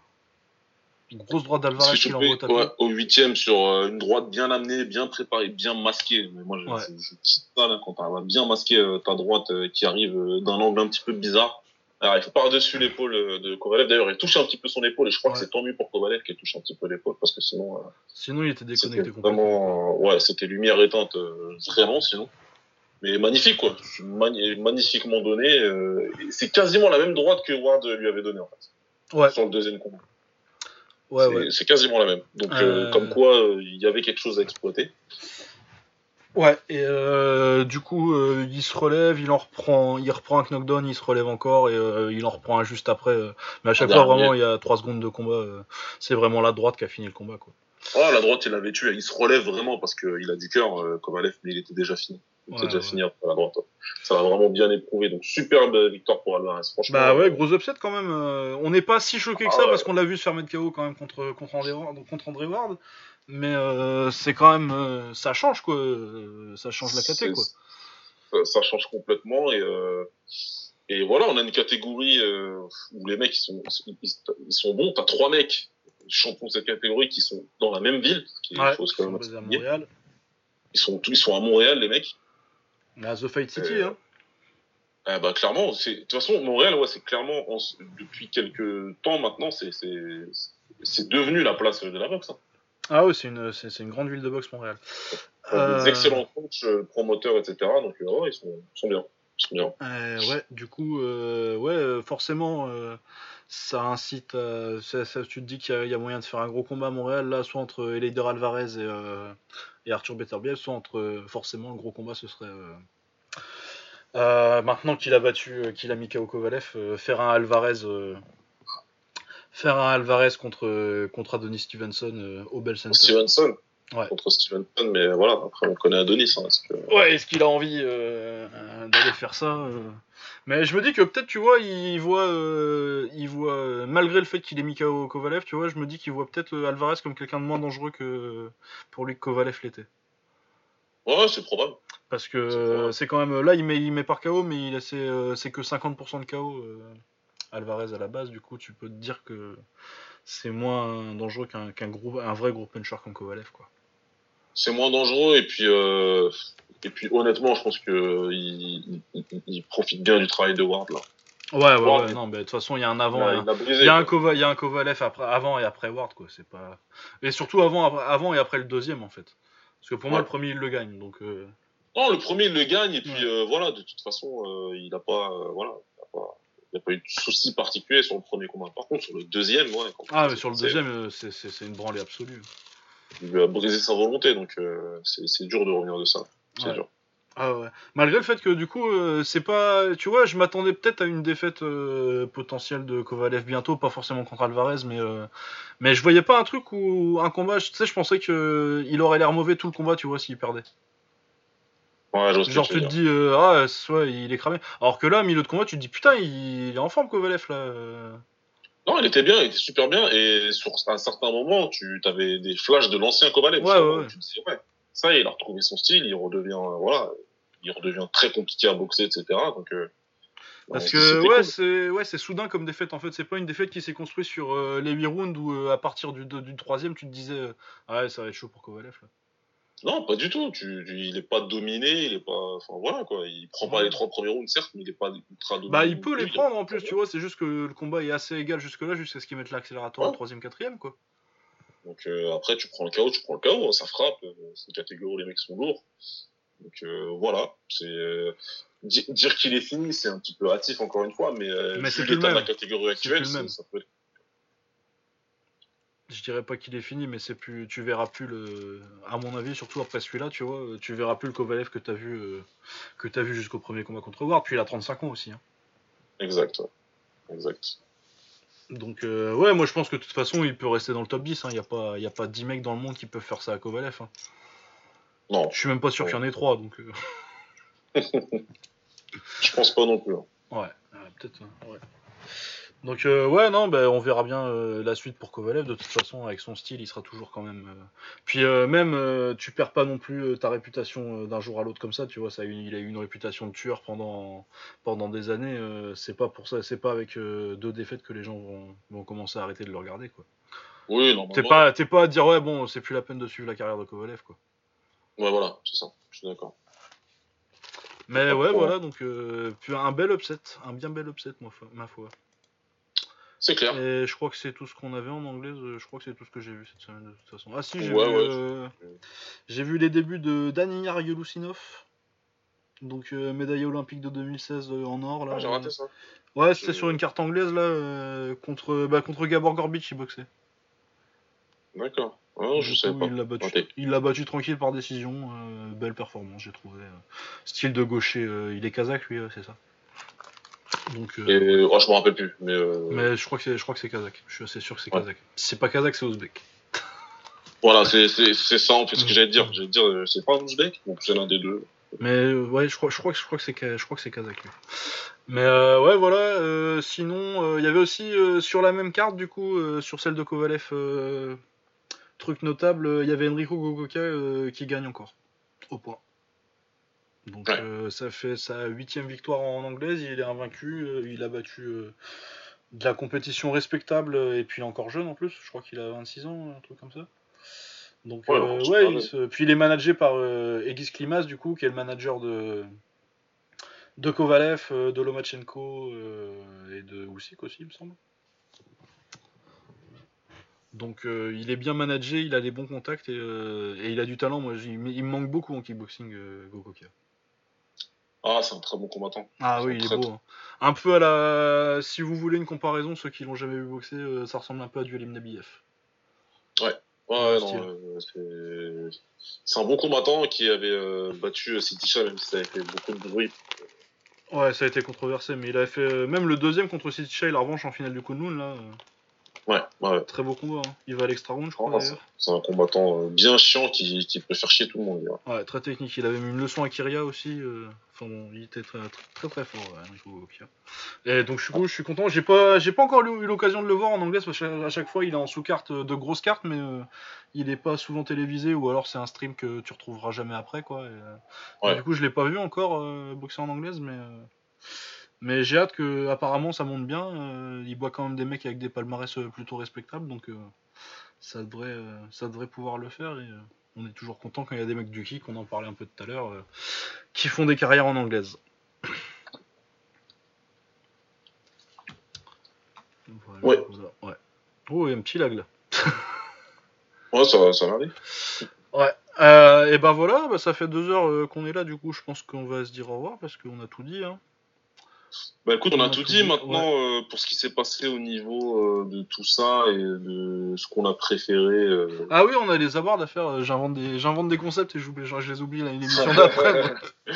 au niveau de ce qu'on a préféré, qu'est-ce que qu'est-ce que t'as comme comme- du coup, on avait fait, attends, c'était quoi les awards On avait fait combattant de la semaine. Combattant de la semaine, c'est compliqué un peu. combattant de la semaine ouais. Qu'est-ce que t'as comme fighter of the week? Euh... Leider Alvarez peut-être. Euh, parce que c'est une grosse victoire, mais je trouve que la performance est pas ouf avant, mais c'est un gros upset. C'est compliqué cette semaine. C'est Euh. c'est un petit peu bizarre. Ouais, c'est un peu bizarre. Il y a pas de, il y a pas vraiment de. La semaine dernière, t'avais quand même du, du concurrent clair qui ressortait, et là, j'hésite entre TJ Dillashaw, peut-être Alvarez, ou sinon au Kunlun, j'ai pas vu de performance qui me font dire ah putain ça c'est euh, le truc de la semaine. Il avait rien de transcendant. Non, il y a rien de transcendant. Il y a beaucoup de trucs, euh, il y a beaucoup de trucs cool, mais pas. Ah, pff. Ah, TJ Dillashaw quand même parce que ça le cimente comme euh, comme le meilleur euh, bantamweight de l'histoire, je pense. Et c'est un beau KO. Ouais, je sais pas. Mais j'hésite. J'hésite à Calvarez. Mais allez, Dillashaw. T'as bien hésité. Ouais, Ouais. ouais, je, je vois ça, je vois. Moi, pour moi, j'ai moi j'ai pas hésité du tout. Vas-y. Moi, c'est moi c'est Dillashaw. J'hésite Ouais, pas, bah ouais. J'hésite pas une seule seconde. Parce que même si euh, le KO, il, quand il, il intervient, il paraît hyper obvious, comme on dit. Et ce qu'il fait quand même, c'est hyper impressionnant. Et comme tu as dit, ça, ça le place clairement dans le top du top euh, de sa catégorie euh, historiquement. Ouais. Donc, bah, et euh, puis c'est une victoire dont on va se rappeler aussi de- dans sa carrière. Je pense. C'est là, là c'est vraiment le truc qui met la pression à tout le monde la catégorie en disant euh, là, le mec qui est au top, c'est euh, c'est le, c'est vraiment le meilleur. Si vous voulez aller le chercher, ça va être compliqué. Non, ouais, je suis d'accord. Non, ouais, moi, il y avait Alvarez, tu vois, mais il n'y a pas toute la performance, tu vois. Il y a, il y a le KO, c'est un, un bel exploit, mais euh, je sais pas si ça suffit pour le, en faire mon fighter de la semaine, quoi.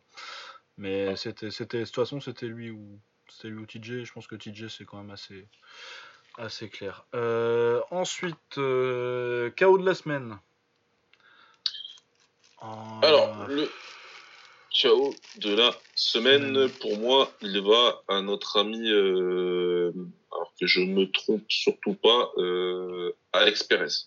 Alex Perez, ouais, c'est pas mal.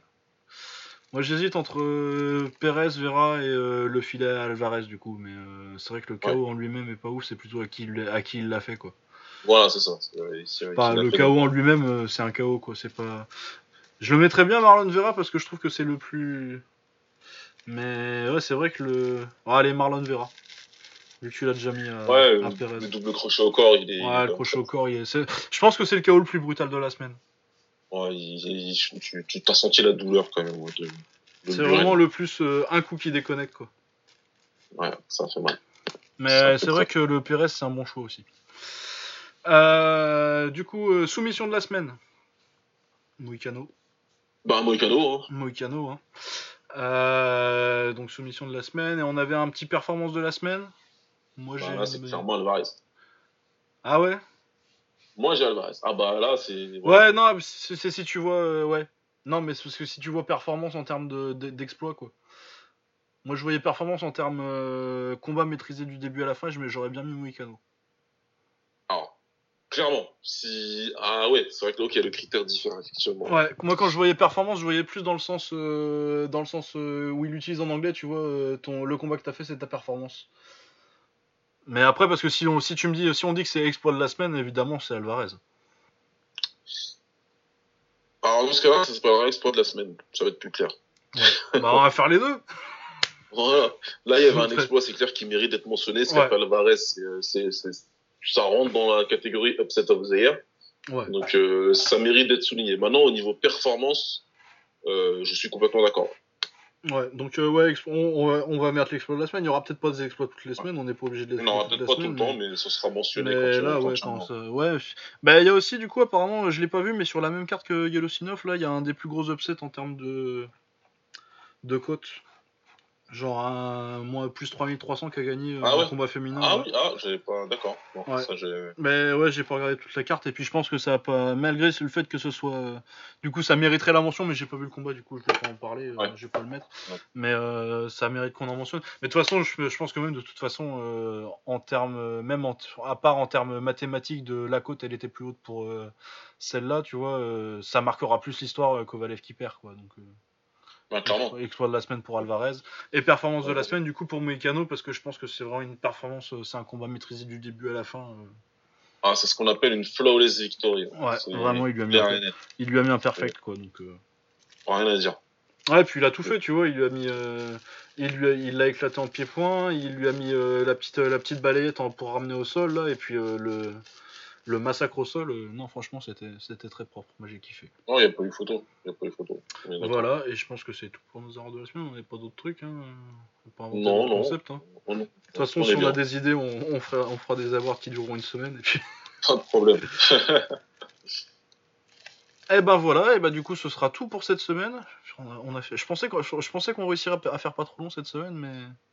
Ouais, ouais, mais on est resté longtemps sur le kick. En même Ouais. temps, quand t'as une grosse carte comme ça qui. Bah ouais, ça, le Kunlun, faut en parler quand même, quoi. Bah ouais. Euh, voilà, du coup, euh, toi t'es en vacances la semaine prochaine, mais a priori on se démerdera pour. Oula Je suis en vacances euh, 15 jours à partir de la semaine prochaine, mais il devrait pas avoir de soucis. Je vais dans un endroit où il y a internet. Donc, euh, Donc c'est connecté, donc euh, normalement euh, il y aura le podcast. Je sais pas trop ce qu'il y a, il va y avoir le Glory. Là, je crois que l'UFC c'est un peu en pause entre, pendant 3 semaines, et puis euh, le- UFC, il n'y a pas grand chose. Par contre, le Ouais. Glory, ouais, ça. ça le Glory ça va s'activer un petit peu là. Ça va s'activer, ouais. On a, on a deux cartes qui arrivent dans les, dans les trois prochaines semaines. Et puis euh, je sais plus trop s'il y a quelque chose en, en anglaise, mais je crois que ça, sera, ça ralentit un petit peu pour le mois d'août. Ouais, il doit pas avoir euh, Non, il doit pas y avoir des masses de trucs. grand chose. Voilà, et ben on vous dit à la semaine prochaine. Comme d'habitude, vous pouvez nous retrouver sur Twitter. Moi c'est Lucas Bourdon avec un underscore entre Lucas et Bourdon, donc L-U-C-A-S, underscore B-O-U-R-D-O-N. Et Baba c'est at Baba Smears, B-A-B-A-S-M-I-R-S. Voilà, à la semaine prochaine, ciao Portez-vous bien, ciao.